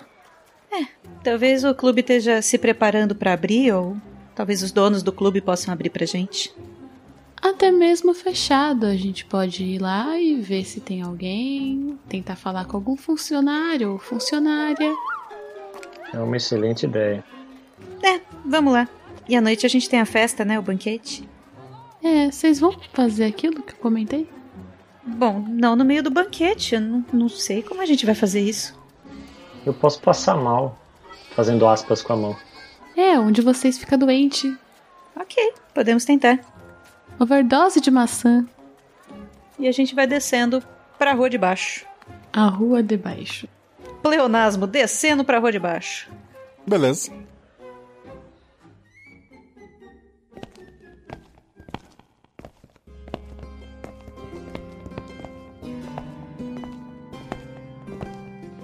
A rua de baixo, ela não tem vitrines assim. Ela parece ser uma região menos revitalizada que o resto da cidade. Tem alguns bares, algumas tavernas mais escuras. E o que chama a atenção de vocês é uma casa de dois andares que tem um desenho estilizado da cabeça de um coelho usando uma, uma gravatinha, assim, acima da porta. Que coisa, não? Se o plano de hoje não der muito certo, a gente podia tentar fazer você entrar disfarçada, Tamateia. Nem no seu maior sonho. Que pena. Ignora o que ele disse, por favor. Vamos só entrar e ver o que tem.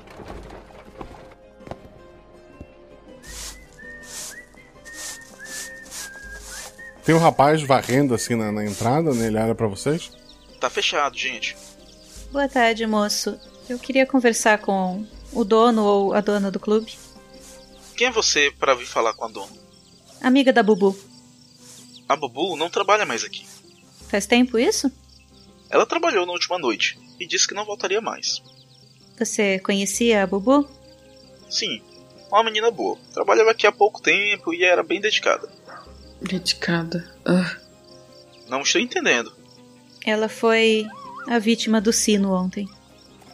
Mas. Mas ela é nova. É, eu sei. Será que eu posso conversar com o dono? Eu não sei se o dono aqui vai querer falar com vocês. Ele é muito amigo do rei, sabiam? Ah, é? Talvez vocês estejam se metendo onde não deveriam. Vocês são da cidade? Não, não, nós estamos apenas de passagem. O rei frequenta o clube? É. Ele é casado. Eu não vou contar para ninguém, não se preocupe, eu só tô perguntando de curiosa. Bem, é, bem, assim. Não. É claro que não. Você sabe me dizer se a Bubu tinha algum cliente frequente? Eu olho muito feio pra Valentina. Ah, por quê? A ideia de um cliente. Pô, ela só dançava no clube, tá? Ah, Algum admirador frequente?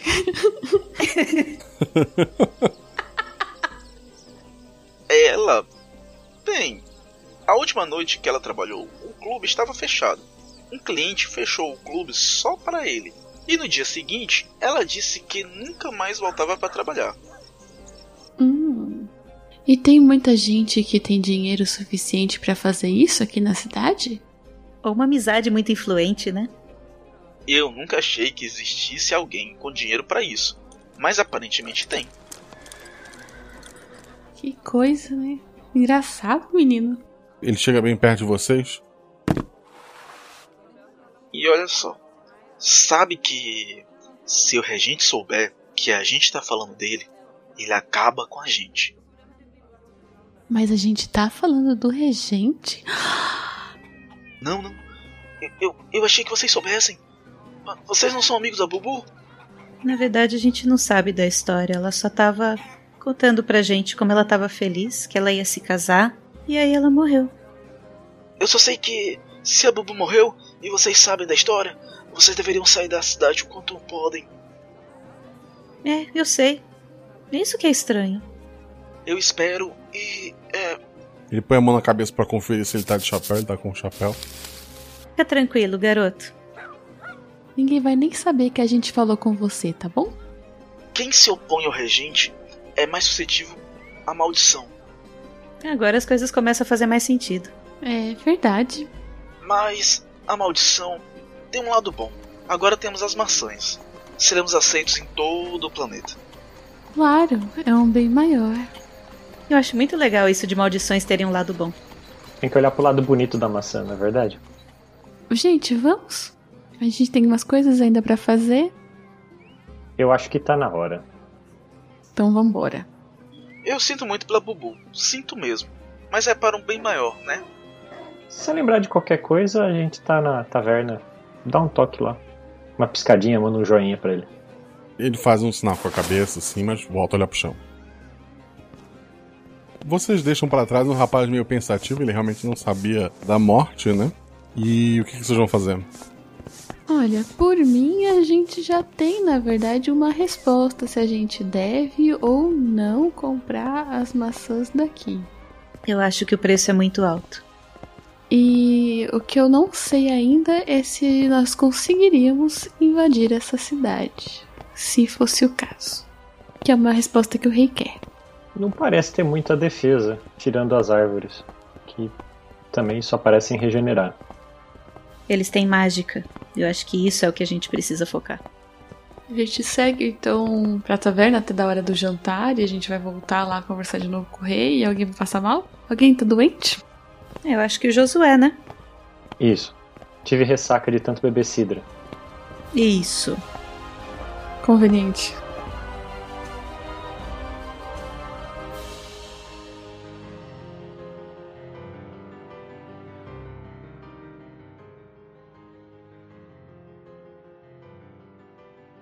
Ok, vocês vão voltar pra taverna. As meninas vão se arrumar pro jantar. E o Josué não vai. Isso. Que o Josué vai invadir a igreja. É isso. Isso. Beleza. Ok, vamos pular para esta cena.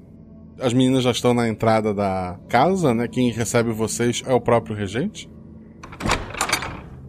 Boa noite. Onde está o amigo de vocês? Ele exagerou um pouco na cidra e não conseguiu nem levantar para ver.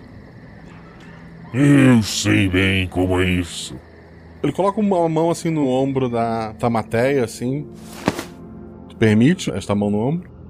Não, eu dou um passo. Como eu tenho as pernas longas, eu dou um passo pro lado. Meio que um giro, né? Admirando assim o, o salão. Nossa, a decoração daqui é muito bonita, não é? Ah, obrigado. Muita coisa já estava aqui da minha esposa e do antigo marido dela. Mas assim, realmente é de muito bom gosto. Eu quero tentar chegar perto da esposa, se ela estiver meio afastadinha assim. Tentar falar com a rainha. Vocês chegam até a mesa. Tem um homem que, no lugar do nariz e da boca, ele tem um bico muito comprido. A roupa preta entrega que provavelmente é aquela pessoa por baixo da máscara. A máscara escondia o seu bico. E ele tá ali comendo maçãs e tal. Tem alguns jovens perto dele. Eles fazem sinal com a cabeça para vocês. Tem três cadeiras separadas para vocês, né? E a comida tá servida. Vocês vão comer ali, conversar, é isso? Eu vou meio que distrair o rei, sabendo que ele tem uma, uma preferência por mim. Mas me conte então quais foram a, as mudanças que você trouxe para essa cidade, as implementações, esses produtos expostos nas frentes das lojas. E vou enrolando ele ali, que a gente tinha combinado que a Valentina ia falar com a esposa. Sim, realmente. Com as pessoas precisando trabalhar menos, podemos focar em outras coisas. Ele vai explicando. Valentina vai falar o quê? Eu vou tentar falar com a rainha ali, tipo assim, puxar assunto qualquer, assim. Um belo vestido esse que você tá usando. Rola um dado. Quatro. Ela tá assim olhando meio pro vazio, por um momento assim ela te nota. Tu nota assim no olhar dela um, um olhar meio assustado. E ela volta a olhar pra frente e mascar. Ela tá mascando ainda. Eu queria saber se ela tá só ruminando, se tem alguma coisa estranha que ela tá mascando. Ela parece estar ruminando, sim. Enquanto isso, lá fora.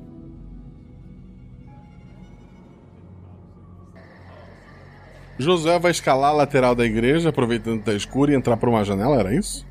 Isso, inclusive porque os acólitos estão lá na festa, né? Vocês sempre viram dois acólitos, e tu não viu, né? Mas as meninas sabem que os dois acólitos estão lá com ele. Perfeito. Imagino que seja melhor tentar entrar pela janela. Furtivamente, né? Dois dados. 5 e 1. Um. Perfeito. Tu escala a lateral ali da igreja. Chega até a janela, consegue abrir ela sem grande esforço. Tu vê que o salão ele é realmente muito grande. Tu vê que lá embaixo tem algumas mesas e cadeiras e tal, algumas velas. Não parece ter ninguém ali. Ao final daquele salão grande tem uma escada que leva a torre acima, que deve levar pro sino, e uma outra escada na, na parede oposta que desce. Eu queria descer primeiro. Tu vai descendo ali pelas escadas e tal. Rola dois dados. 6 e 5. Tu sente um cheiro assim de morte à medida que tu vai descendo. Um cheiro de sangue, de podridão. Tu vai continuar descendo? Vou cada vez mais cauteloso. Tá.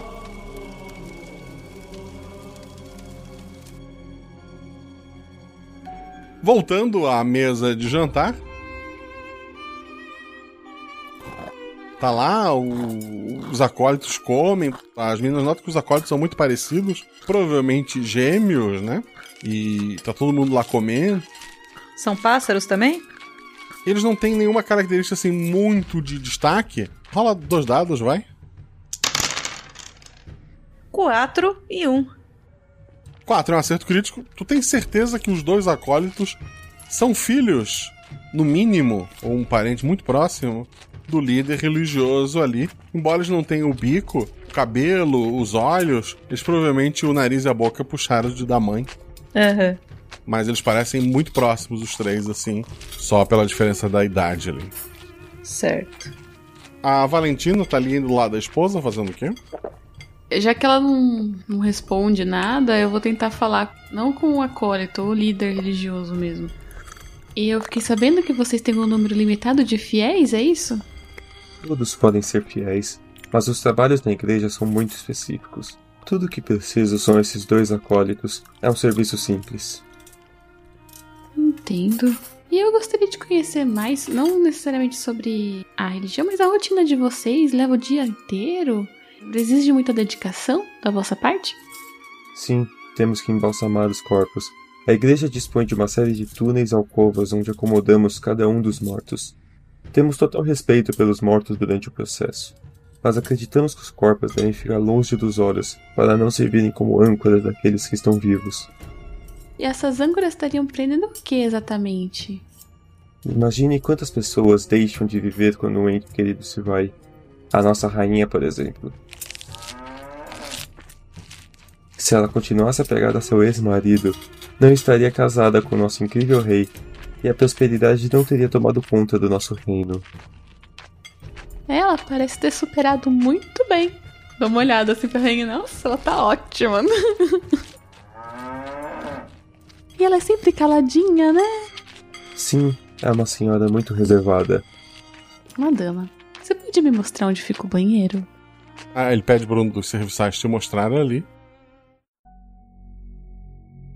Voltando pro Josué.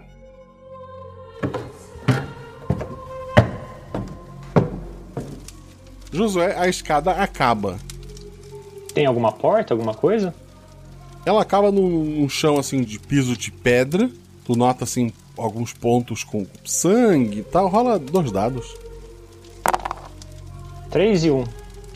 Beleza. Tu olha pro chão assim, tem sangue, tu vê ossos em alguns cantos, tu dá alguns passos ali. Quando dá escuridão,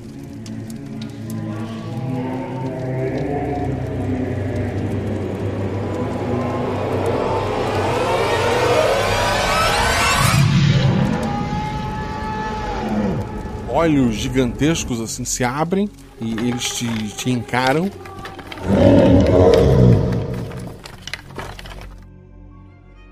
Voltando pra festa, o regente fala pra vocês. Onde estava o amigo de vocês mesmo? Ele disse que tava passando muito mal. A gente deixou ele no quarto da taverna. Ele olha pro pessoal da igreja. Rapazes, acho melhor vocês voltarem. Coisas de religião, sabem? Os três parecem entender e eles estão levantando. O que vocês vão fazer? Bom, aparentemente, então, acabou o banquete, né? Eu agradeço muito pelo convite. Foi muito bom ter mais tempo com vocês. Antes de irem embora, vocês têm alguma decisão em relação às maçãs? Quem vai decidir na realidade é o nosso rei. Nós vamos apresentar um relatório bem detalhado para ele sobre tudo que ele pediu para verificarmos aqui. Mas a decisão é dele. Não teria falado melhor.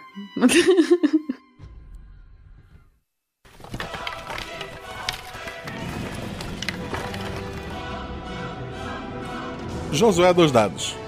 Ai, meu Deus. Josué, Josué, Josué. Eu achei que eu já tinha morrido, tá melhor já. 6 e 1. Um. Uma língua gigantesca salta da escuridão. Tenta te prender, mas tu pula pro lado ali. A escuridão ela, ela chega a ser densa ali, mas tu sente uma presença maligna lá dentro e ela vai continuar tentando te atacar. O que tu vai fazer? Tu vai tentar enfrentar, vai subir as escadas? Qual é a tua ação? Vou tentar fugir de volta. Já vi o suficiente por hora. Tá. Tu tá correndo escada acima, né, para sair da igreja ali. Meninas, o que estão fazendo? A gente se despede da esposa, do regente, agradece mais uma vez. Me mantenho longe das mãos dele. Ele parece incomodado com alguma coisa, tu não sabe o que é ainda. Josué, quando chega no salão principal, a porta da igreja se abre.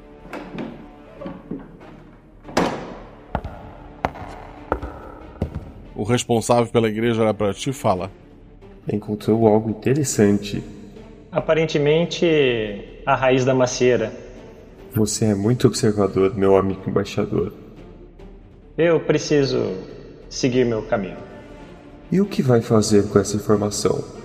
Relatórios, aparentemente, para o meu rei. Faço um gesto com o chapéu e tento voltar pela janela que eu entrei, inclusive. Ai, meu Deus.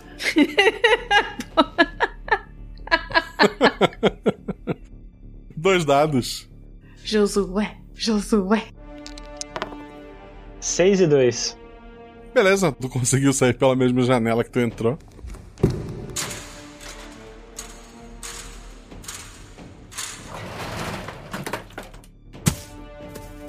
Tá pela lateral da igreja, eles não vão atrás de ti. Tu vê que as meninas estão se despedindo, estão saindo lá da casa do regente. É melhor eu correr em direção a elas da, da maneira mais furtiva possível aí para ver se, se elas forem atacadas, já considerando que sabem que eu sei muita coisa, eu já poder defender elas de alguma maneira. O grupo vai se encontrar onde vocês preferirem de forma tranquila.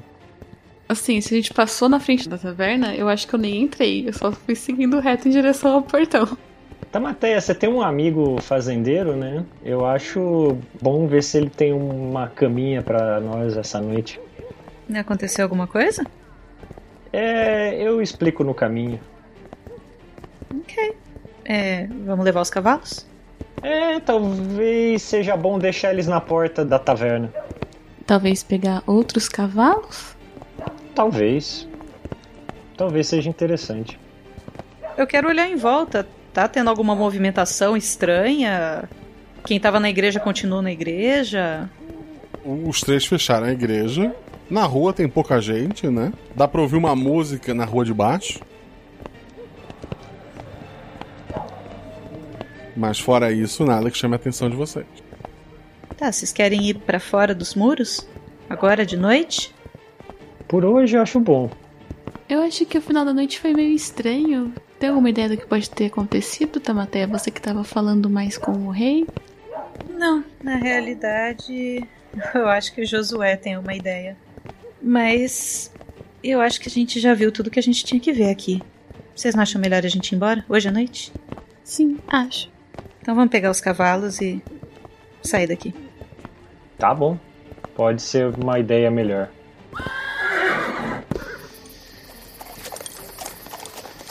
Vocês não são impedidos. Vocês saem pelos portões e vão cavalgar à noite se distanciando, é isso? Sim. Vocês vão seguindo. Vocês vão trocar alguma informação entre vocês? Eu vou contar tudo que eu vi. né, Inclusive da presença maligna e que possivelmente ela que dê força pra macieira, alguma coisa assim. O caminho que eu andei ali embaixo da igreja ia acabar mais ou menos embaixo da macieira? Ia, diretamente. Eu não sei exatamente como funciona, mas é, a, a pessoa morta tá alimentando a árvores de verdade mesmo. É, o ponto tá aí. Tem alguma relação aí. Ou tá alimentando um monstro que alimenta a árvore. Ou o monstro talvez seja a árvore. Exatamente. Eu realmente não entendo essa coisa de magia. Ah, você trocou ideia comigo, né? Do que vocês viram? É, conto pra ele como é que foi a noite. Tipo, do nada o rei parou, perguntou dos assuntos da religião. É, então ele tem alguma ligação com a árvore também, então no fim das contas, né? É possível. Ele percebeu que eu tava lá e eles vieram atrás de mim, possivelmente ele tem algum vínculo aí que permite essas coisas. O que que a gente vai falar pro rei Rascos, nosso rei? Tudo. E se ele resolver que ele vai comprar a maçã mesmo assim? Bom, aí a decisão é dele. E eu vou morar numa fazendinha. Justo. Planta umas bananas pra mim. E eu vou ter que aprender a fazer isso antes. Vamos os três morar em fazendinha.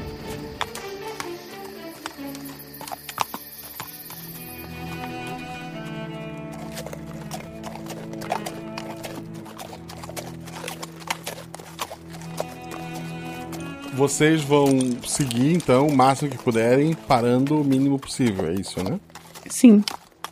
É, especialmente até a gente ter uma boa distância desse reino. Mas passa a noite toda, o dia seguinte. Acho que no primeiro dia é melhor dar um pique maior, né? Depois a gente vai diminuindo um pouco o ritmo. Sim. Beleza.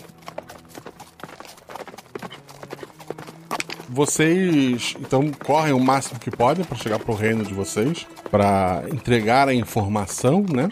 O sol tá no ponto mais alto do céu. Vocês conseguem ouvir um sino, mesmo a muita distância.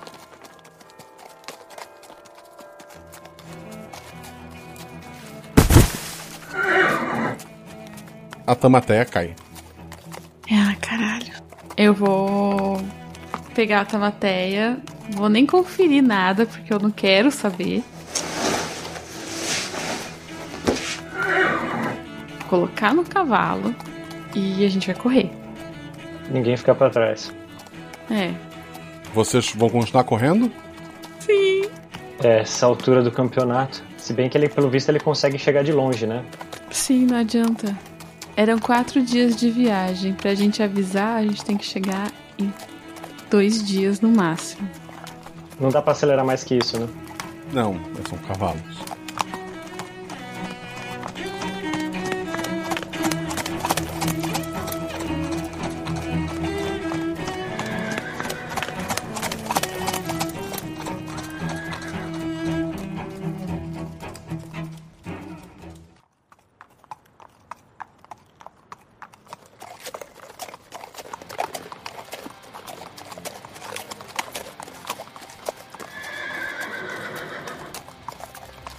Alguns dias depois, o- os cavalos de vocês chegam no reino. O rei fica meio sem entender. E ele começa a preparar os exércitos. O quê?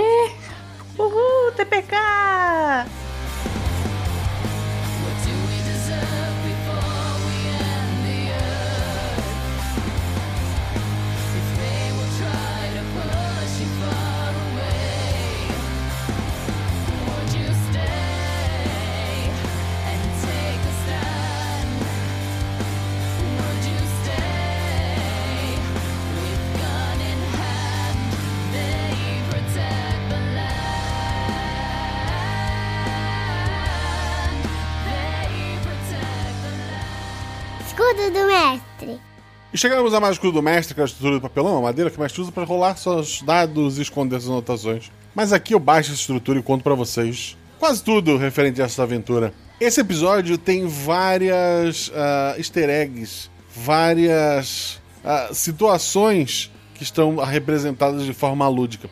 Quando eu escrevi a aventura inicialmente, ela tinha uma pegada um pouco diferente para vários elementos, mas à medida que eu ia transformando a história na minha cabeça numa aventura e à medida que os jogadores transformavam esta aventura em outra coisa, alguns elementos perderam um pouco sentido ou mesmo mudaram de lado. Vou falar sobre isso e responder suas perguntas no Guaxaverso. Então não esqueça de deixar seu comentário aqui no post. Vai lá no portal Deviante, né? deviante.com.br. Procura pelo RP Guaxa por esse episódio. No fim de semana mesmo eu vou estar gravando o Guaxaverso, então corre, porque devido aos episódios extras eu preciso gravar tudo é, com um pouco mais de antecedência. E lembrando que na próxima quinta-feira teremos nosso especial de aniversário Cavaleiros do Bicho, a batalha final, que vai ser como um episódio extra. E daí acabou o mês de episódios extras, né? Foram dois. Mas aí não significa que a próxima não tem. Você tem episódio extra semana que vem e você tem o episódio regular na semana seguinte. E daí sim, aí voltamos a ser é, de 15 15 dias. Eu vou analisar os números, vou ver como é que foi de, de padrinhos. É, de outubro para cá, a, a, gente perdeu um pouco de, de, de, de, padrinhos, né? Por conta da pandemia, por conta de, mil coisas, eu entendo, isso é, isso é normal, gente. Mas se você quiser apoiar esse projeto, seja nosso padrinho, procura lá no PicPay por RP Guacha, ou então procura no padrinho mesmo, é, pelo RP Guacha, assina, apoia. Qualquer um real tá ajudando a gente. A partir de 10 reais você faz parte do nosso grupo do Telegram, que é uma porta para um milhão de mundos, de realidades. Lá tu pode ir pro Discord, tem grupo no Telegram, subgrupos, né? Para discutir episódio, para marcar aventura, para falar sobre um monte de assuntos variados. Eu volto e meia tô lá apresentando plots de futura aventura, tô discutindo. Quando eu comentei sobre esse episódio aqui lá no grupo, eu, eles estavam falando uma coisa sobre a Xuxa ah, sobre eu ter virado a Xuxa nos Baixa Verso, porque tem gente que deixa comentário pedindo pra eu mandar beijo. E daí eu falei, ah, o próximo episódio eu vou cantar, que é essa abertura que eu fiz dos, dos 19 Reis, né? E surgiu montagem comigo de Xuxa, já teve várias versões de música da Xuxa com paródia, como essa aqui, que você vai ouvir. E todos cantam pega, estica e puxa. O Guaxa virou a Xuxa. Essa é da Fran, ela achou que ia escapar, mas tem várias outras, tem algumas que tá só em texto lá no, no grupo.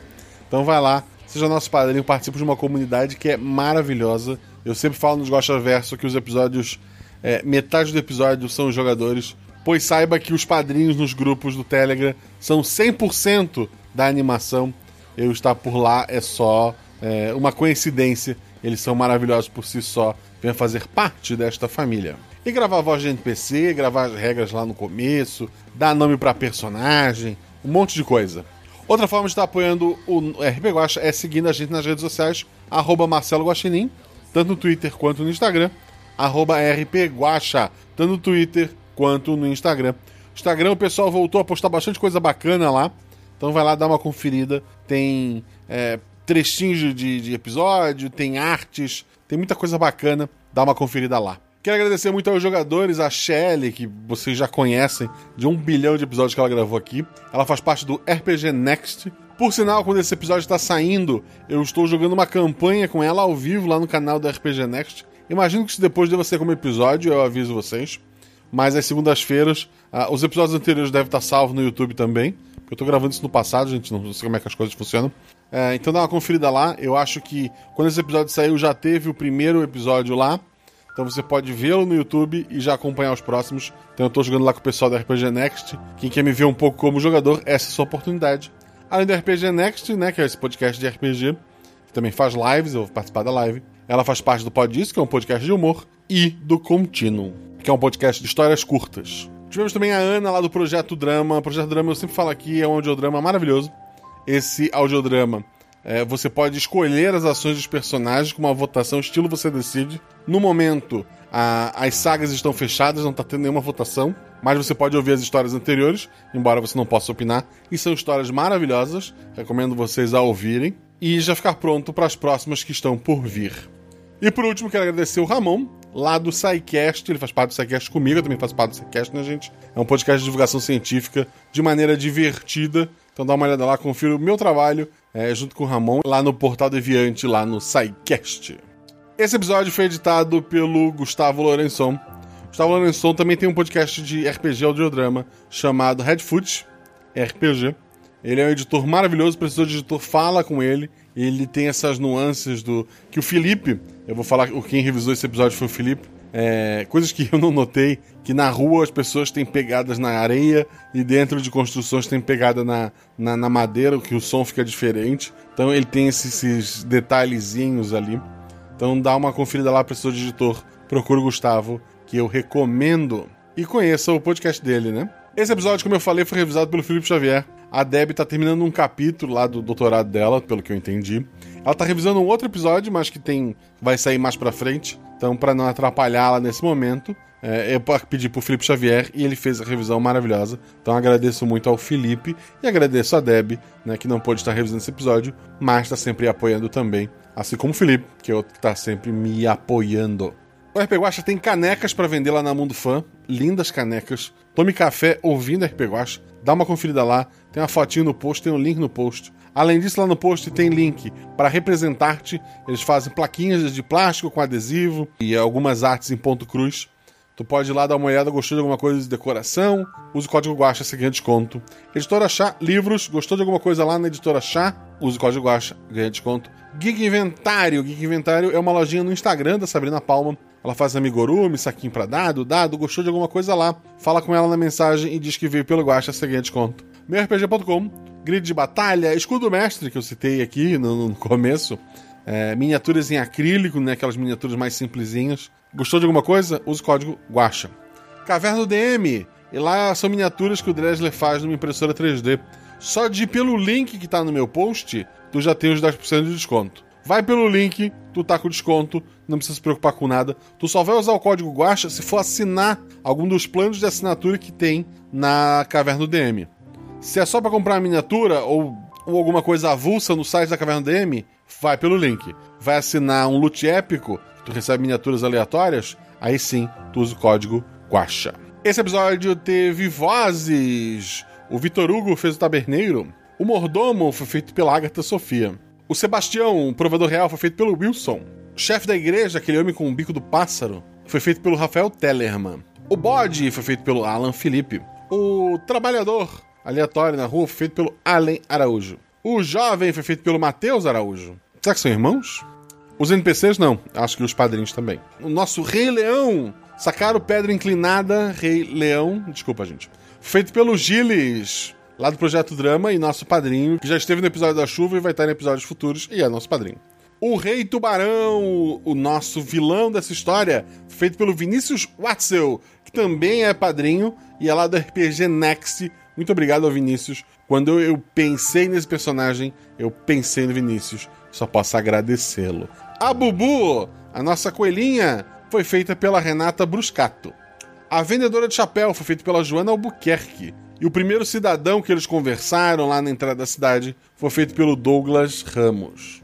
Muito obrigado a todos que deram vozes. Muito obrigado por apoiarem esse projeto. E se você ainda não é nosso padrinho, quer que eu leia seu nome aqui como uma voz num episódio futuro, já pensou poder mostrar para as pessoas: olha, eu participei de um podcast, mesmo que seja uma voz de um transeunte número 2, seja nosso padrinho. Mais importante de tudo isso, gente, se cuidem, se puderem, fiquem em casa, rolem 6, rolem 20, se tudo errado, rola no chão.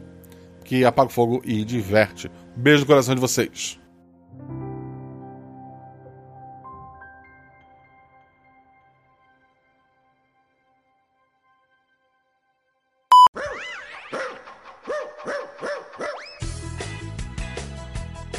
Ele é grande, ele é barbudo, ele gosta de RPG.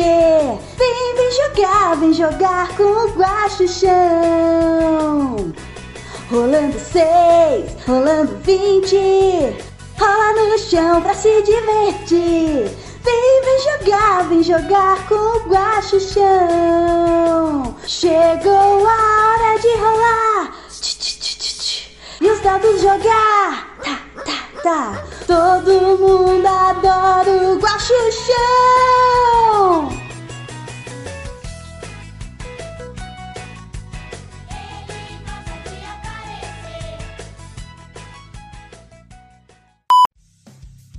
Três, dois, um. Josué, Josué, entre janela que quiser. Com a destreza que ele tem, entra na igreja também. Yeah, yeah. Esse é o Josué.